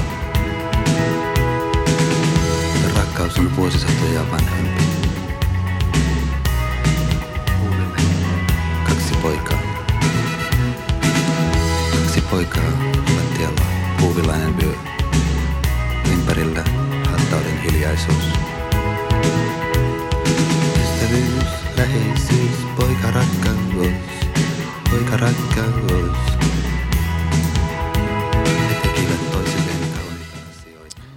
Tämä on siis mun kappale äh, Poika rakkaus vuodelta 84. Äh, tota, ki- kiitoksia. Äh, Tota, äh, mä, kun mä tein tätä levyä, niin, niin ja mun rakkaussuhde oli jo alkanut. Ja sitten äh, Pipsalla oli paljon gay-kavereita. Ja, ja tota, sitten hän toi esiin sen, sen, sen käsityksensä hyvin vahvasti, että, että kuinka väärin on se, että, että, että ihmiset ei saa rakastaa sillä tavalla, joka on heille luon, luonnollinen tapa. Ja, ja että että teidän filosofien pitäisi tosiasiassa niin tehdä jotain. Ja, mutta koska silloin mä tein tätä levyä, joka sitten ilmestyi niin sanottu pitkäsoittolevy, nerokkaasti nimeltään Filosofia. niin, niin sitten yksi niistä pohjista, mitä Ralph Öön oli siinä säveltänyt, niin, niin semmoisella syntikalla, ja mitä mä sitten kuuntelin, koska mä yritin löytää sieltä sanoja, että se tapa työskennellä oli, että mä kuuntelin niitä melodioita ja sitten jotenkin jotkut sanat nousi sieltä esiin. Niin sitten sieltä nousi esiin tämä ilmaisu poikarakkaus. Ja, ja sitten sen ympärille tämä koko sanotus, minkä mä sitten siihen tein, viritty. Mutta toi sävy myöskin on sellainen, ää, mitä mä toivoisin, että me tähän saliin saatas. Ja, ää, ja, ja, ja, siis jos mä ajatellaan toi asiana, siis gay-rakkaus tai, tai lesborakkaus, siis rakkaus, niin ajathan on hyiset ja, ja, ja, ja horisontit tummat monessa osassa maapalloa tässä suhteessa. Mutta Suomessa on menty eteenpäin. Ja ää, nyt tämä tota, meidän työskentely, mä sanoisin nyt siihen muutaman tällaisen ää, virittävän sanan. Siis, koska mä kaiken kaikkiaan pidän tärkeänä sitä, että, ihminen virittyy johonkin. Että tuossa ovella, ennen kuin aloitettiin, niin, niin yksi leidi kertoi mulle, että kun hän tuli tänne bussilla, niin siinä oli sellainen, ää, niin tämän kyseisen leidin kuvauksen mukaan ää, tosi viehättävä leidi hänen vieressään, joka jäi sitten pois ää, niin, niin, Kuusisaaressa. Ja, ja jos on Dritsenin toi taidemuseon pysäkki ja sitten on se miksi toinen taidemuseo. Ja sitten tämä leidi, kun kertoi mulle, oletti, että hän meni sinne museoon. Ja, ja kun tämä leidi oli siinä lähössä, niin kysyi, että, että, että, että, että, että oletko menossa museoon. Hän sanoi, että ei, että mä olen menossa Otaniemeen. Ja, ja, ja tota, jaa, että ehkä vaan ei saa sen luennolle. No sinne juuri kertoi tämä lady, eh, joka viritti itseään siis selvästikin niin tähän luentotilanteeseen kävelemällä. Niin sieltä, eh, sieltä Kuusisaarista, joka mahdollista ihmisen tehdä, siis virittää itseään. Että et siis, et sun kiinnostuneisuus on ilmiö, joka ei välttämättä ole siis instantiaalinen. Että et, et sä et voi vaan niin napsauttaa sormia ja sitten yhtäkkiä sä oot kiinnostunut. Ja, ja, äh, mutta me yritämme virittää tätä tunnelmaa, tilannetta tässä salissa sellaiseksi, että sä onnistut olemaan kiinnostunut niin sun omasta ajattelusta, sun oman elämän toteutumisesta, niin semmoisella tavalla, joka tekee oikeutta sille, mitä se ihmisolentona tosiasiassa olet. Ja tumakka, että ihmisolentona sä tietysti oot monenlaisia asioita samanaikaisesti. Mutta jotkut niistä ää, sun puolista aktivoituu toisia automaattisemmin, niissä ympäristöissä, missä sä toimit. Mutta sun kiinnostuneisuus sun oman elämän parhaiten versioiden toteutumisen suuntaan ei, ei välttämättä tapahdu automaattisesti. Se voi vaatia erillistä työtä. Myöskin, että se ylipäätänsä virityt antamaan arvoa. Siis huomatkaa, on yksi asia se, että sä odottelet paikallas – että maailma esittelee jotain, joka sun mielestä on tarpeeksi arvokasta. Ja jotkut asiat, niin sä oot huomannut, on sellaisia, että ne täyttää tuon ehdon. Sun ei mitään muuta kuin vaan niin kuin odotella. Ja sitten joku, joku tuote on niin, niin kuin smashing, se, se, se joku Googlen kello, että, että sitten kun se esitellään se joku iPad, joku, että et kun tähän kirjoittaa kaksi sanaa, niin sitten se tunnistaa sun käsialan että sä niin kuin haukot henkeä, että, että, että tällä on siis arvoa, että sä just tarvitset tällaista. Ja, sä puhut johonkin laitteeseen, niin sitten ymmärsit sun puheen. Ja sä pystyt soittamaan sun niin kuin äidille helposti, kun sanot vaan, että soita äidille. Niin, niin että, että voi olla paljon sellaista, että ikään kuin se arvo siitä jostakin sun mielestä hyppää silmille, joka synnyttää sellaisen mallin, että tämä on miten arvonanto tapahtuu. Niin joka puolella. Joka tietysti sitten jättää syrjään monia semmoisia arvonannon käytäntöjä, jotka sulle olisi ollut mahdollisia, mutta jotka edellyttää toisenlaisen logiikan, jotta ne voisi syntyä. Sun täytyy pystyä virittymään itseesi nähden arvonannon kannalta relevantisti. Mutta sun voi olla bad romance, niiden aika triviaalien, ehkä meidän kuluttamisen ympärille hyvin pitkälti virittyvän maailman kanssa. Että ikään kuin oletamme, että maailman rakenne on sellainen, että et, et, et se tarjoilee ja sitten ihminen valitsee siihen, mitä se tarjoilee.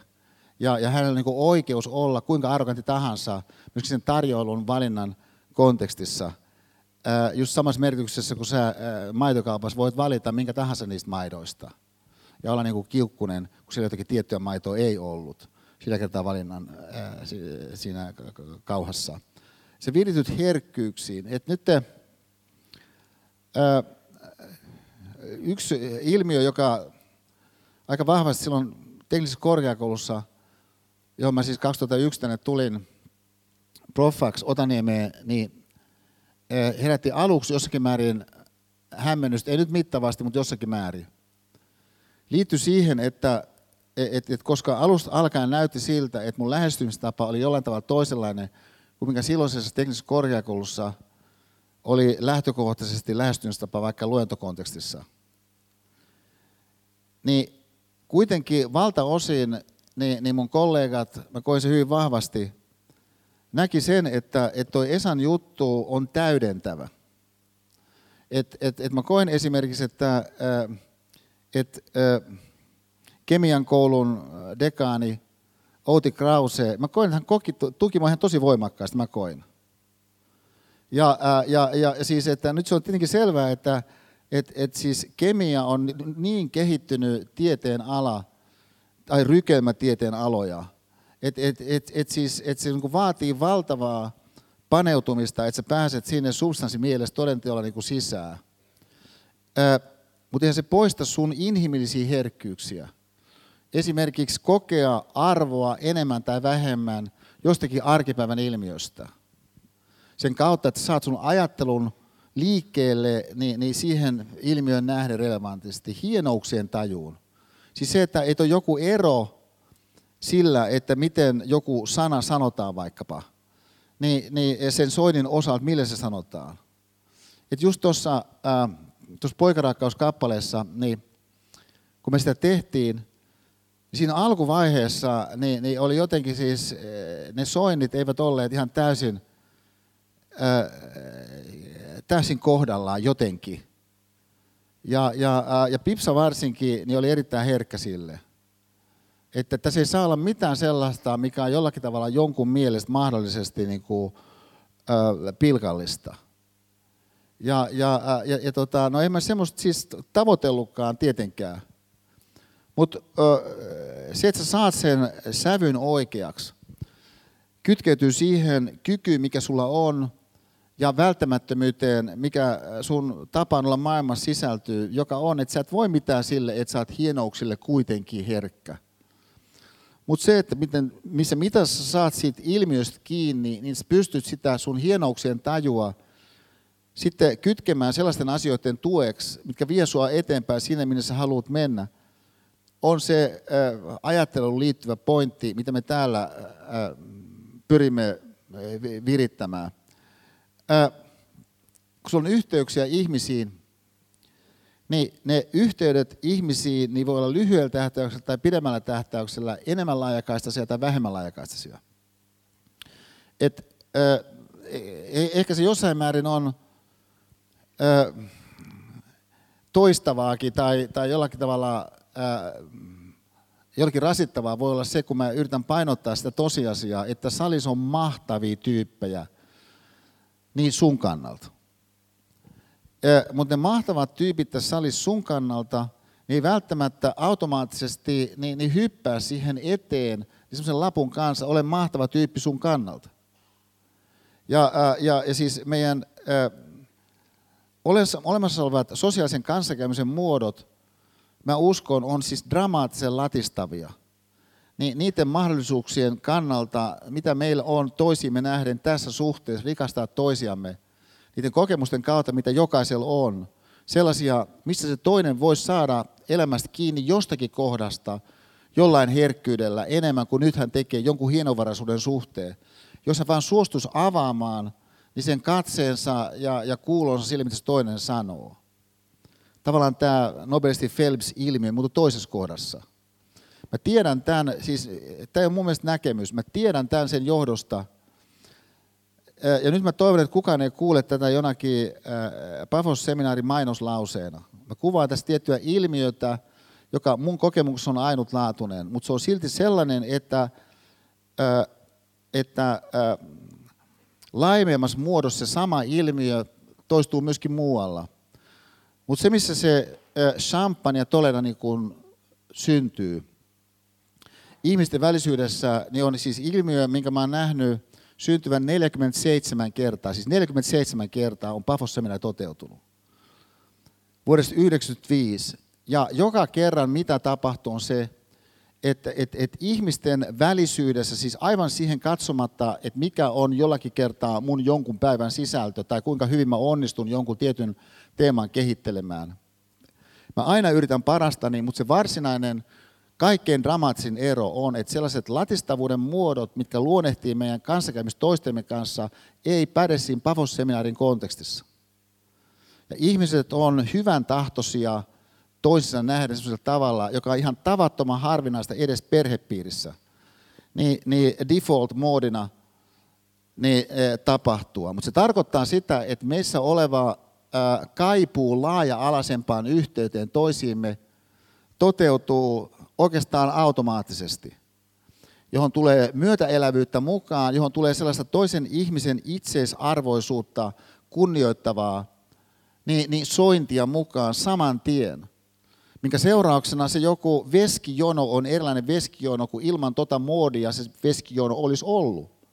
Tarkoittaa, että sun on tosi luonteva puhua sen jonkun henkilön kanssa jostakin substansiaalisesta samalla kun te olette jossakin veskionossa.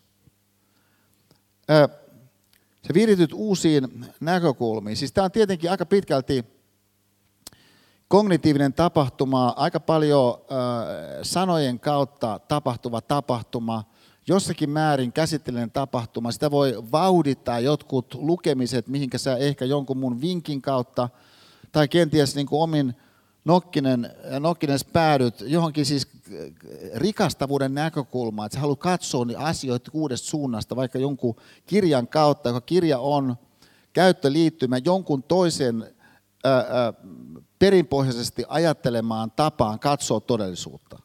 Et esimerkiksi vaikka, mä sanon yhden esimerkkinä, niin, niin semmoinen James Hillman on, äh, on äh, tuollainen jungilainen niin, niin, äh, kirjoittaja, äh, jungilaisen psykoterapian äh, harjoittaja, joka on aivan siis briljantti äh, kirjoittajana, joka siis hahmottaa äh, fantasian, myyttien olevan keskeinen osa ihmisen tapaa niin olla todellisuudessa. Ja jo, jolla sanastolla sitten hän hahmottaa todellisuutta eri tavalla kuin mikä nyt vaikka mun lähtökohta tapani on, tai, tai vallitsevat tavat on, että se, että se on niin mun kannalta niin hämmästyttäviä näkökulmia. Ja, ja, ja sitten se, että sä saat sen uuden näkökulman, niin syntyy paitsi nyt tässä esimerkkitapauksessa James Hillmanin jonkun kirjan uh, uh, Revisiting Psychology – niin, niin, kautta, niin, niin sen kautta, että sä itse suostut menemään mukaan siihen toiseen näkökulmaan. Sä virityt hyvän tahtoisuuteen. Siis tämä, on mun kannalta tämän salitilanteen yksi siis, siis aivan keskeinen tunnusmerkki.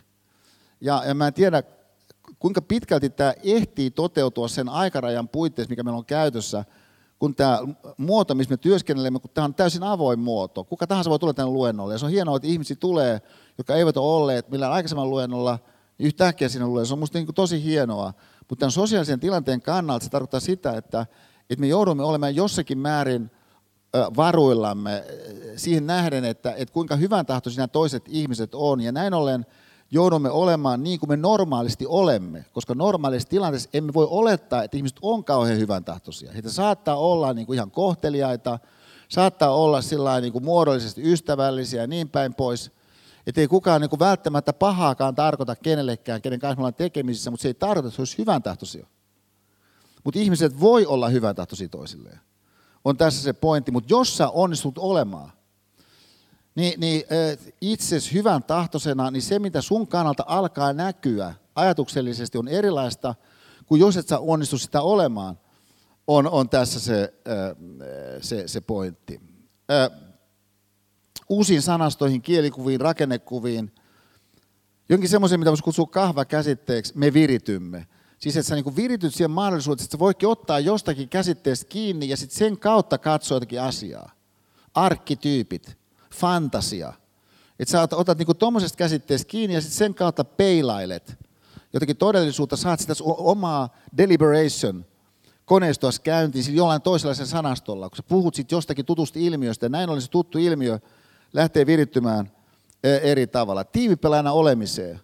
Et huomatkaa, että jos me puhutaan äh, otsikolla Bad Romance, sitten jos me aktivoimme meidän omaa ajattelua, ehkä kokemuksiamme, niin, niin muutamalla äh, avauksella niin teema Bad Romance koskien, niin voi olla, että sun mieli lähtee virittymään sun omana, omaan tiimipelaajana olemiseen. Eri tavalla kuin mitä äh, normaalisti olisi tapahtunut siinä jossakin ryhmätyössä, sitäkin huolimatta, että sä oot sun salibändin porukasta kuulussa siitä, kuinka hieno tiimipelaaja sä olet. Mutta sä et tuo sitä sun osaamista sieltä siihen toisenlaiseen intellektuaalisempaan ympäristöön välttämättä, tai sun vaikka perheen kontekstiin. Et jokainen voi olla oman perheensä kontekstissa nykyistä parempi tiimipelaaja. Sen kautta, että sä löydät tapoja nähdä niiden toisten ihmisten näkökulmaan, niiden toisten ihmisten arvoon, että sä oot myötä elävämpi siihen sun vaikka äitiin nähden. Et siis jokaisen äiti on onnistunut jossain, jokaisen äiti on epäonnistunut jossain suhteellisesti puhuen. Mutta sä voit olla myötä elävämpi häneen nähden ja sitä kautta luoda sitä teidän tiimipelin tilannetta nykyistä paremmaksi. Kuuntelevuuteen, nöyryyden dynamiikkaan. Uudelleen tämä nöyryyden teema tulee tarkasteluun, mutta mä tässä sanoisin sen just tällä kombinaatiolla, että siis nöyryyden dynamiikkaan, että kun se synnyttää jotain yhdessä toisten asioiden kanssa ajan yli. Ja, ää, ja, ja sitten vielä toisviimeisenä kohtana, järkevään omaan harkintaan. Siis huomakkaa, mulle on hirmu tärkeä se, että me noudatamme sitä yliopisto traditiota, että, että me lähtökohtaisesti pyrimme toimimaan järjen kautta. Et mun kannalta on hirveän tärkeää, että ei kukaan koe jälkikäteenkään, että hänet jotenkin ikään kuin saatiin mukaan johonkin ajatuskulkuun, mihin hän ei olisi tullut mukaan, jos hän olisi niin tajunnut sen, että Esa hyvin taitavasti tuossa niin johdatteli jo, jo, jo, jonkun niin tunne tilanteen sellaiseksi, että sen, sen sisällä sitten tulit vaikka tehneeksi jotain, mitä sä muuten olisit tehnyt. Et, et se voi olla hyvä juttu vaikka, että et, et ihmiset yhdessä tekee jonkun vaikka kollektiivipäätöksen, että muuttaa jotain, nousee ylös tietyllä hetkellä, sitten huutaa, että, että, että I will kolme kertaa. Joskaan mä en tykkää itse siitä, koska mä en halua sellaista, missä jokin sellainen, mitä ihmiset taas yhdessä voi kokea, jälkeen ajattelee, että toi ei ollut järkiperäistä, vaan toi oli niin kuin suggestiivista annettuna ihmisen sosiaalinen luonne, niin siinä niin kuin vietiin meitä niin kuin johonkin ne, ne tyyppinen asetelma on jotain, mitä mä siis en halua. Koska mä en halua mitään manipulatiivista tähän tilanteeseen. Ja kun mä halusin mitään manipulatiivista, niin voi syntyä sitten mun käsityksen mukaan. Niin järkevän äh, omakohtaisen punnitsevan harkinnan kautta, niin näköala elämän kunnioittamiseen. Joka elämän kunnioittaminen siis tarkoittaa sitä, että kun saat osa elämään, jotkut osat siitä elämästä sun kannalta – niin näyttäytyy arvokkaana ja siinä suhteessa jopa ehkä kunnioitettavina. Mutta jotkut toiset välttämättä ei, kun sä et ole paneutunut siihen. Ole niin ymmärtänyt, mikä se joku juttu on välttämättä. Mutta tämä on tietenkin tällainen ylärekisterin sanastollinen aika iso hahmotus, tämmöinen elämän kunnioittamisen teeman esiinnosto, jonka takia niin siihen sisältyy myöskin sitten semmoinen potentiaalinen – kiusaannuttavuus semmoisten keskusteluympäristöjen kannalta, jossa tuollaisesti ei sävymaailmallisesti saa edes puhua, sävymaailmallisesti.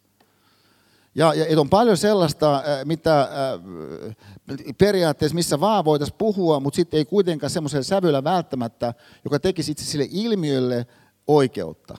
Et ikään kuin se olisi niin, kuin niin että sä saisit soittaa minkä tahansa jonkun melodian, mutta semmoisella tavalla, joka tekee oikeutta sille, mitä se melodia itse asiassa niin haluaa olla.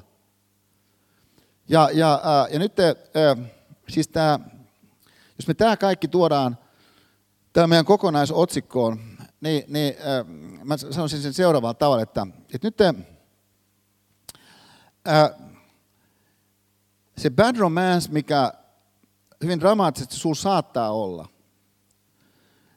sellainen, että kun sä sen kanssa tässä vielä pyöriskelet pedissä pitkään, niin sä ennen pitkää niin, niin palat karille. Niin, niin voikin olla jonkun semmoisen yksipuolisen kyvykkyysmuodon kanssa, jossa se romanttisuus siihen suhteeseen syntyy just siitä, kun se on oikeasti kyvykästä. Se on vaan, että kun se joku kyvykkyyden muoto menee överiksi, niin syntyykin bad romance. Koska sen seurauksena ehkä surkastuu jotain sellaista, joka liittyy ihmisiin, elämään, sun itseesi, ihan tosi alleviivatusti tarkemmin ajatellen, mutta sä et tarkemmin ajatellut. Teema tulee erikoisen voimakkaasti. Tämä on hyvin mielenkiintoinen tutkija, briljantti kirjoittaja Simon Baron Cohen, jonka kuvasta tuossa ensimmäisessä jaksossa oli se natsikuva. Se oli hänen kirjastaan The Science of Evil. Tämä on aikamoinen otsikko. The Science of Evil. Ja koska häntä kiinnosti tämä kysymys tieteellisesti, on Cambridgein proffia, häntä kiinnosti tieteellisesti se kysymys, että, että kuinka että ihmiset pystyy tekemään sellaisia asioita toisille ihmisille, kuin mitä natsi-Saksassa ihmiset esimerkiksi de facto tekivät. Niin, niin että et hän halusi tätä kysymystä lähteä tieteellisillä menetelmillä niin, niin esiin hahmottamaan. Ja, ja, ja, ja tota, no nyt sitten erikseen tämän kanssa, niin hän on myöskin autismin niin, johtavia tutkijoita maailmassa. Mutta autismi on hyvin mielenkiintoinen, niin tällainen inhimillinen tila tai mahdollisuus. Siis se, että, että ihminen ei koe toisen ihmisen tunnetiloja. Niin ei tietenkään poista sen ihmisen arvoa, että hän on vain tässä suhteessa toisenlainen. Sen lisäksi hän saattaa olla ihan huikeita kykyjä, niin kuin aivan ällistäviä kykyjä. Tavallaan kompensoimassa sitä mahdollista puutetta tässä suunnassa. No, menemättä yksityiskohtiin, niin, niin Baron Cohen, jolta on suomennettu kirja Olennainen ero, niin operoi tällaisella, onko tämä tosi yksinkertaisella erottelulla kuin systemointi ja empatointi. No tämä on tietynlainen mahdollinen kahvakäsite, tämä on tietynlainen mahdollinen näkymä sun itseesi. Tällainen sanasto, sun ei tarvitse lähteä ottaa kantaa siihen, että kuinka tieteellisesti kantavia loppujen lopuksi jossakin autismin tutkimuksessa tuollaiset käsitteet itse asiassa on. Tähän sun ei tarvitse lähteä ottaa kantaa. Sun kannalta oleellista on itse rikastua sinun omassa pyrkimyksessä eteenpäin. Tästä tarkoituksessa jotkut sanat, jotkut käsitteet voi olla niin yllättävänkin hyödyllisiä. Jos sä suostut sen kautta ottamaan sen taskulampun käteen ja katsele miltä näyttää, kun se taskulamppu onkin tollainen. Joka sanoo esimerkiksi empatoinnin osalta seuraavasti. Mä nyt luen tuosta Olainen ero kirjasta ää, Baron Cohenilta. Empatointi on vietti tunnistaa toisen tunteet ja ajatukset ja vastata niihin asiaan kuuluvalla tunteella. Asiaan kuuluvalla tunteella. Empatointiin ei liity vain toisen ajatusten tai tunteiden kylmää laskentaa suluissa, eli sitä, mitä toisinaan sanotaan ajatuksen luvuksi. Psykopaatit osaavat tämän. Empatointi ilmenee, kun tunnemme asiaan kuuluvan emotionaalisen reaktion tunteen, jonka toisen ihmisen tunne laukaisee. Ja tämä tapahtuu siitä syystä, että ymmärrämme toista ihmistä, ennustamme hänen käyttäytymisensä ja tunnemme emotionaalisen yhteyden tai resonanssin hänen kanssaan niin on ihmiselle mahdollista noin lähtökohtaisesti, niin siis tuntea sen toisen ihmisen tunteita. Nyt kuitenkin tämä sun mahdollisuus tuntea toisen ihmisen tunteita ei välttämättä näyttäydy erilaisissa ympäristöissä sun kannalta suurinakaan hyötynä. Et sun huomio saattaakin mennä johonkin toisenlaisiin voimavaran muotoihin kuin tohon. Toi saattaa olla monessa suhteessa liian epämääräinen, se saattaa olla niin kuin haittaava, Kaikenlaisia syitä voi olla, minkä takia se, mitä, mitä Baron Cohen kutsuu empatoinniksi, oikeastaan sun kannalta on ikään kuin jääkiekko pelaaja siis sun joukkueessa, jota ei kannata kauheasti päästä jäälle. Se ei saa paljon mitään aikaa. On siis mahdollinen kanta. Suhteessa systemointiin, jolla Baron Cohen äh, tarkoittaa seuraavaa. Systemointi on vietti analysoida, tutkia ja rakentaa systeemejä eli järjestelmiä – systeemit ovat niinkin erilaisia kuin lampi, kulkuneuvo, planeetta, kirjastoluettelo, sävellys, jalkapallostadion tai jopa armeijan yksikkö. Niiden toiminta perustuu syötteeseen ja ne tuottavat tulosteita käyttämällä, jos niin, korrelaatiosääntöjä. Jos niin, korrelaatiosääntöjen ansiosta voidaan ennustaa useimpien elottomien järjestelmien käyttäytyminen joka on niin kuin ihan mahtavaa. Että jos pystyt niin kuin luomaan joku järjestelmän, ennustamisen se järjestelmä toimii, tämä on fantastista. Ja, ää, ja nyt ää, hankaluus syntyy siitä, että nyt tämä sun systeemointi voikin sun kannalta, ja mä uudestaan, toistin, oleellisesti jos se käytetään just tätä sanaa, tai että mitkä on yksityiskohdat tässä kohdassa, käytetään tätä hetken aikaa niin, niin ää, taskulampuna. Niin se saattaakin olla, että jokin tollainen ilmiö ottaakin yliotta ja syntyykin bad romance. Koska näennäisessä sä tarvitse oikeastaan paljon muuta useimmissa sellaisissa tilanteissa, jolloin on todellista arvoa. Annetuna se, mitä sä siellä jossakin työympäristössä vaikka saat takaisin. Siitä sun systemointikyvyn loistokkuuden seurauksena. Niin ei kuitenkaan poista sitä tosiasiaa, etteikö sus ole enemmän ihmisyksilönä. Nyt mä sanon sen vielä voimakkaammin. Että tota, Baron Cohenin, ää, oliko se just tuossa kirjassa vai jossakin muussa, ää, se taisi olla itse asiassa siinä, siinä tota, Science Evilissä, niin, niin ää, mä muistan, kun mä sitä luin, niin mua hämmästytti siis sellainen äh, ihan tosiasia, vaikka se on tavallaan täysin ilmeistä, että okei, että, että, että jos on niin, että, että tuollainen vietti olisi olemassa, joku ton tyyppinen kuin mitä hän kutsuu empatoinniksi, ja toisaalta tuollainen vietti kuin systemointi, niin jos mä tästä näkökulmasta ajattelen mun omaa kyvykkyyttä ää, empatoinnin osalta vaikka suhteessa Pipsan kyvykkyyteen, niin mä sanoisin, että äh, no, ero on sulle samanlainen kuin, että jos mä olisin joku piirikunnallisen tason jääkiekkoilijana verrattuna äh, niin, niin, johonkin NHL-tähteen. Et, et siis, et se Pipsan kyvykkyys empatointi ulottuvuudessa on siis niin valtavan paljon enemmän kuin mitä mulla, mun mielestä koskaan edes voi olla, mutta eihän siitä seuraa. Ettenkö mä vois tohon puoleen kohdistaa huomiota sillä seurauksella, että sitten ö, mahdollinen bad romance, mikä mulla saattaa olla, niin sen kanssa, että tuollaista tunteellisuutta, toisista ihmisistä välittämistä, voidaan meidän kulttuurissa ehkä oikeastaan vähätellä, niin arvossaan, niin viekin mut johonkin bad romanceen. Että missä tahansa sä olet, niinhän sun tarvitsee siinä lopullisesti olla – mutta sulla saattaa olla bad romance nykyisyyden kanssa. Mä sanon vielä yhdellä tavalla.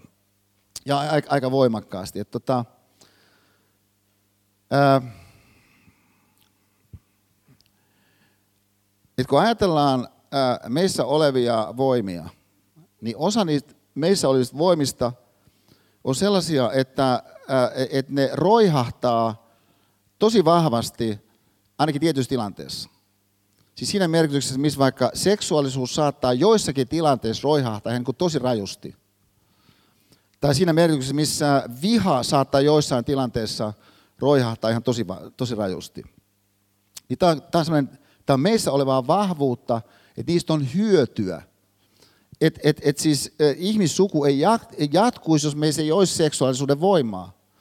Ihmissuku ei jatkuisi, jos meissä ei olisi niin vihan voimaa. Tietyissä tilanteissa vihasta on hyötyä kuten isäni toi esiin, kun mä keskustelin hänen kanssaan siitä, että, että millä mielellä te menitte Erkselän kanssa niin, niin sotaa. Kun isäni toi esiin sen, että no kyllähän me lähdettiin ensisijaisesti kostamaan. Niin, niin Eikan kuolema. Että se niin vihaat jotakin, mutta joissakin konteksteissa, niin tämä onkin sen tilanteen kannalta hyödyllinen asia mielessä, niin, niin katsotaan sitä kuitenkin niin, niin vähän laajemmin yhden lyhyen videonpätkän valossa. Tämä, tota, tämä,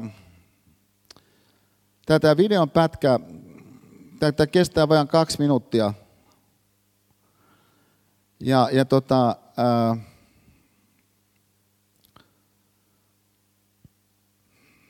ollaan Memphisissä – jonneka Martin Luther King on tullut äh, valtavassa paineessa, koska jo vuosien ajan niin hän on ollut jatkuvasti äh, niin, niin, murhauhan alla.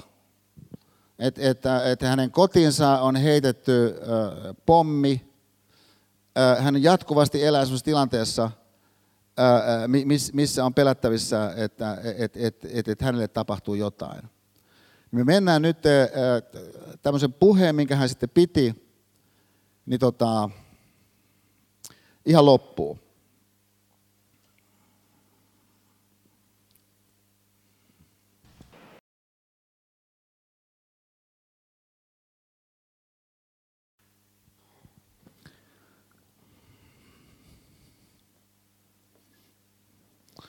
Ja, ja seuraavana päivänä hänet ammuttiin kuoliaksi. Et siis jos ajattelet, et siis vihan ää, voimaa meissä, niin no minimitoteamus sanoo okei, okay, että se on aika yksipuolinen kyvykkyysmuoto, mutta sun voi olla bad romance vihan kanssa.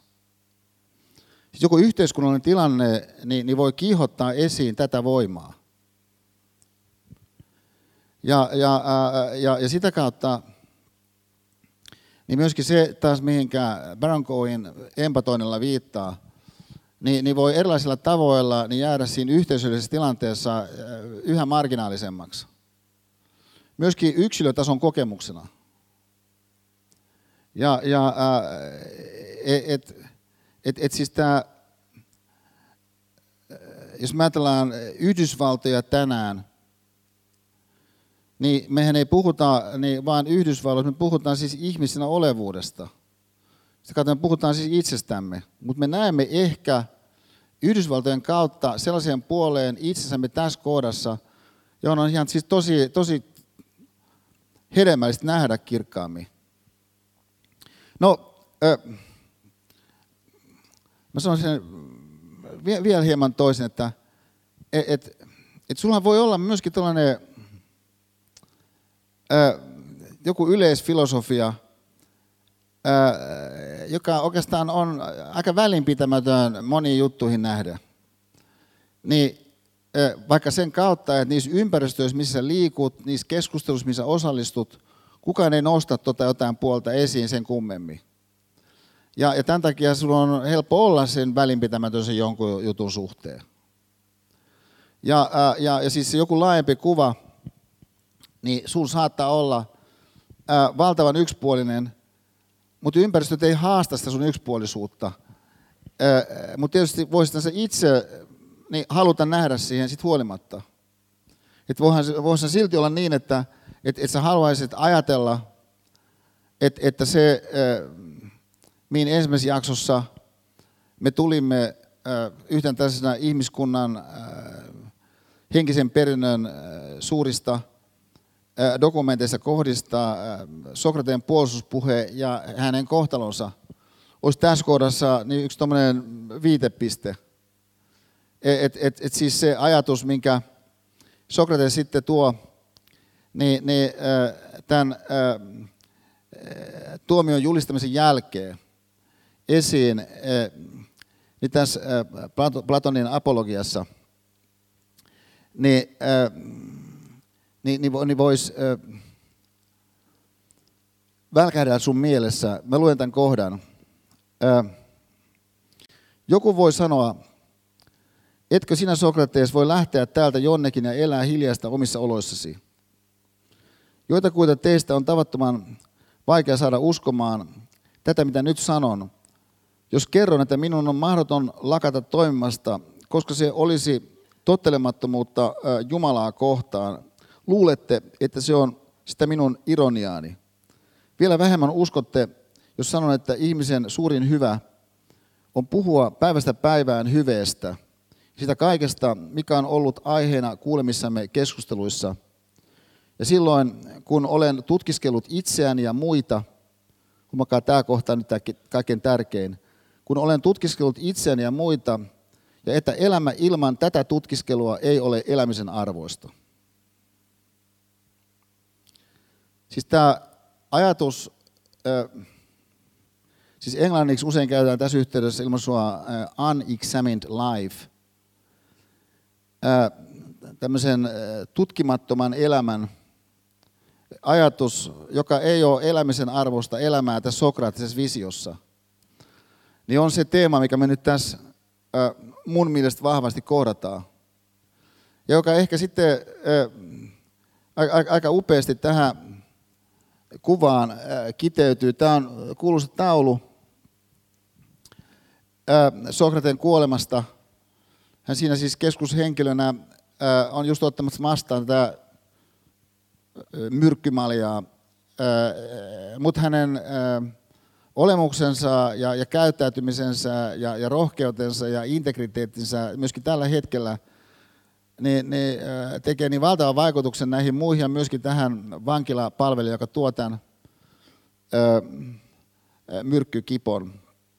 Että hän ei pysty niinku katsomaan äh, Sokratehen päin, kun hän tämän myrkkykipon ottaa samalla sitten lohduttaen niin, niin näitä äh, ystäviä, joka on sinne tullut häntä äh, saattamaan. Niin on siis tämä sellaisen inhimillisen äh, arvon esiin nosto, jossa pointtina on ajatuksellisesti tutkia sitä, että, että, että mitä me olemme ja, ja sitä kautta myöskin sitten nähdä siihen, että miten me ehkä toimimme itsemme nähdä ja toisimme nähdä sellaisilla tavoilla, jotka trivialisoi sen, että mitä se tosiasiassa elämän ihmeenä olet. Mutta sulla voi olla sen kanssa, taas sen persoonakuvan kanssa, niin bad romance. Siis on yksi asia se, että, että sä ajattelet, että sulla on ö, sun kannalta vaikka viihdyttäviä ö, mahdollisuuksia, että sä niin kun pystyt olemaan itses kanssa ihan, ihan tosi viihtyvästi tietyissä ympäristöissä, että sulla on niin hyvä fiilis määrätynlaisissa ympäristöissä. Sitten sulla saattaa olla myöskin erilaisia sellaisia jo todettuja kykyjä, vaikka jotenkin ympäristöjen kautta todettuja kykyjä, jonka kautta sä ajattelet, että sä niin jatkossa tulet pärjäämään vaikka työelämässä, kun sä niitä kehität. Mutta otta sä ihmisenä tietenkin ihan valtavasti enemmän kuin mitä mitkään testit tähän asti, mitä tahansa onkaan ollut, on kertonut. Sen lisäksi on meidän kulttuurissa, meidän yhteiskunnassa, meidän ympärillä ihan mitä tahansa malleja ihmisyydestä, elämästä, niin nehän on ainoastaan malleja, ne saattaa olla joissain suhteissa ihan valtavan kaventavia. Vaikka sattumalta sen kautta, kun emme ole kehittäneet jotakin neurotiedettä, niin, niin sosiaalisessa suunnassa, kun vastasi joku sen vuoden, niin voi olla, että meidän kuvamme toisistamme niin on eristävämpi kuin mikä tosiasiassa on asian laita, sanotaan 50 vuoden päästä, niin kuin aivan itsestään selvästi, tunnustetusti. Ö, niin sä saatat sillä sun persoonallisuuskuvalla trivialisoida sun oman ihmeen, mutta samanaikaisesti kun näin on, niin sulla myöskin saattaa olla bad romance sun persoonallisuuskuvan kanssa. Että sä oot niin innostunut olemaan vain se, mitä sä nyt tässä suunnilleen olet. Kun mainitsin James Hillmanin tuossa aikaisemmin, niin yksi hänen hätkäydyttävä lauseensa, ja just siitä syystä mun tuli mieleen nyt tässä, kun mä valmistelin meidän tämän kerran luentoa, niin miksi tuli mieleen, oli, että yksi tämmöinen hätkäydyttävä lause häneltä, mä en löytänyt mistä kohdasta se oli, siitä hänen tuotannostaan, niin, äh, mutta hän sanoo jossakin näin, että et, et, et, tota, äh, et me ihmiset äh, rakastetaan meidän ongelmia. Et, et kun sulla on joku ongelma, niin siinä on jotain sellaista, joka ikään kuin vetääkin sua puoleensa ihan uskomattomalla tavalla. Sen tyyppisellä intohimolla, äh, sen tyyppisellä sellaisella yliottavalla tavalla, mikä toisessa ympäristössä jäsentyy rakkautena. Että kun rakastat sun ongelmaa, nyt kun sä rakastat sun ongelmaa, niin ei ole todennäköisesti pääset eroon siitä ongelmasta. Mut, mutta, mutta tämä on juuri siis se, mitä me yritämme tässä käsitteellistää bad romance-sanaston kautta. Ja, ja minkä mä sitten meidän toisen pikkuvideon ää, välityksellä yritän avata ää, tässä nyt seuraavaksi. Et tota, ää, mä, mä näytän suoraan tämän pikku musiikkipätkän, kolme ja puoli minuuttia siinä kesto. Se on kappale, mikä on kaikille meille tuttu, mutta ehkä meillä on nähty tätä videota, ja ainakaan ehkä ei olla lähestytty se videota, annettu itsemme elää sitä videota läpi ihan semmoisella tavalla, kuin mahdollisesti nyt on ehkä meille mahdollista tehdä. Niin tota, erikoisesti mä pyytäisin, että sä kohdistasit huomiota niin, niin tässä videossa esiintyvän Harlemin lapsikuoron lapsiin, kun he tässä esiintyy, niin John Lennonin ja Joko Onon kanssa.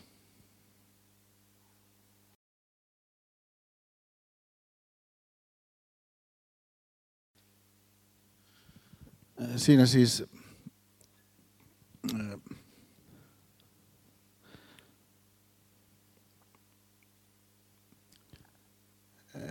Siinä siis eh, John Lennon ja eh, Joko ja eh, Harlemin lapsikodon lapset. Siis se tota, teema, mikä musta tässä nousee esiin, on se, että et, et, mit, miten nämä Harlemin lapsikodon lapset näkee, mitä me ei nähdä. mihin mahdollinen vastaus on, että no ei ole mitään, mitä nämä Harlemin lapsikodon lapset vois nähdä, mitä me ei nähdä. Koska olemme tässä aikuisia, meillä on kokemusta, tietoa aivan eri tavalla kuin mitä näillä voi olla. On mahdollinen vastaus niin tuollaiseen kysymykseen. Mutta mä sanoisin, että, että vaikka tuo video on vähän rakeinen, niin, niin kyllä se on aika vaikea siihen vilpittömästi sitä katsoa niin, että sä et näe siihen tosiasiaan, että se, mihin nämä lapset näkee, on se, mihin sä itsekin lapsena näit. Niin, niin elämän ihminen ja runsautena niin kirkkaammin kuin sä siihen näet.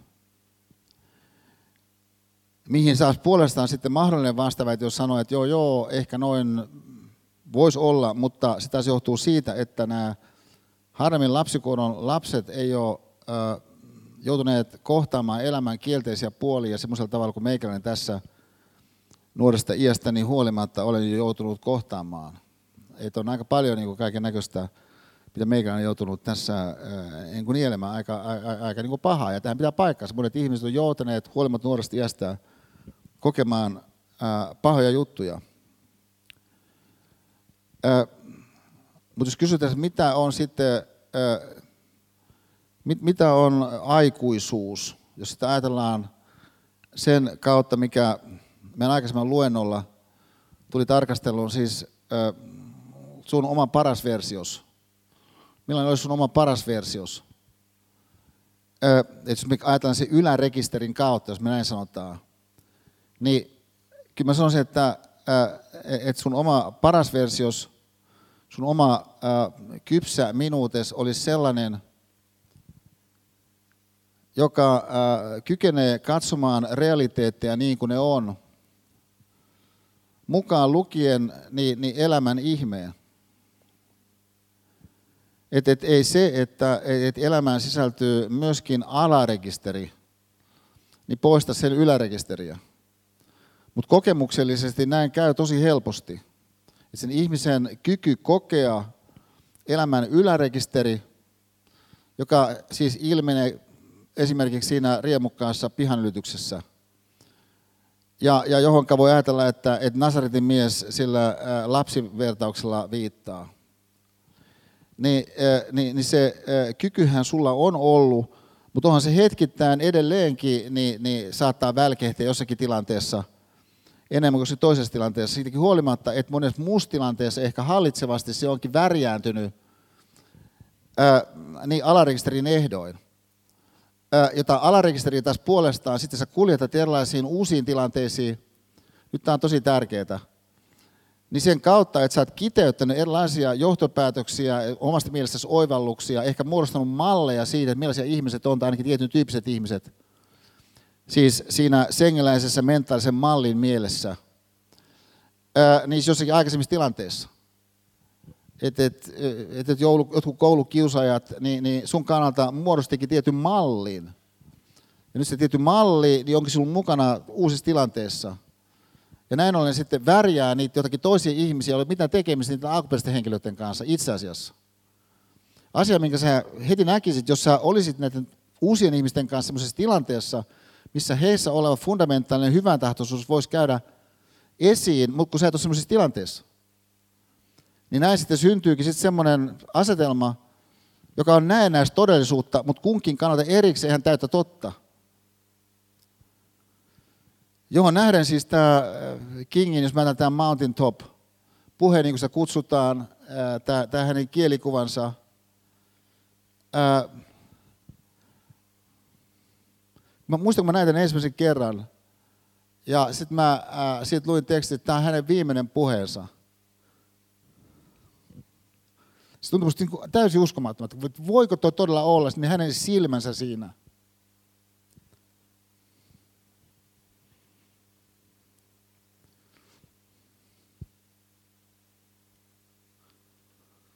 Jotka kostuu kyyneliin, niin sen pelon ja sen rohkeuden samanaikaisen ilmentymän kautta, kun tulee siis se näkyy, että miten asioiden tietenkin tulee olla.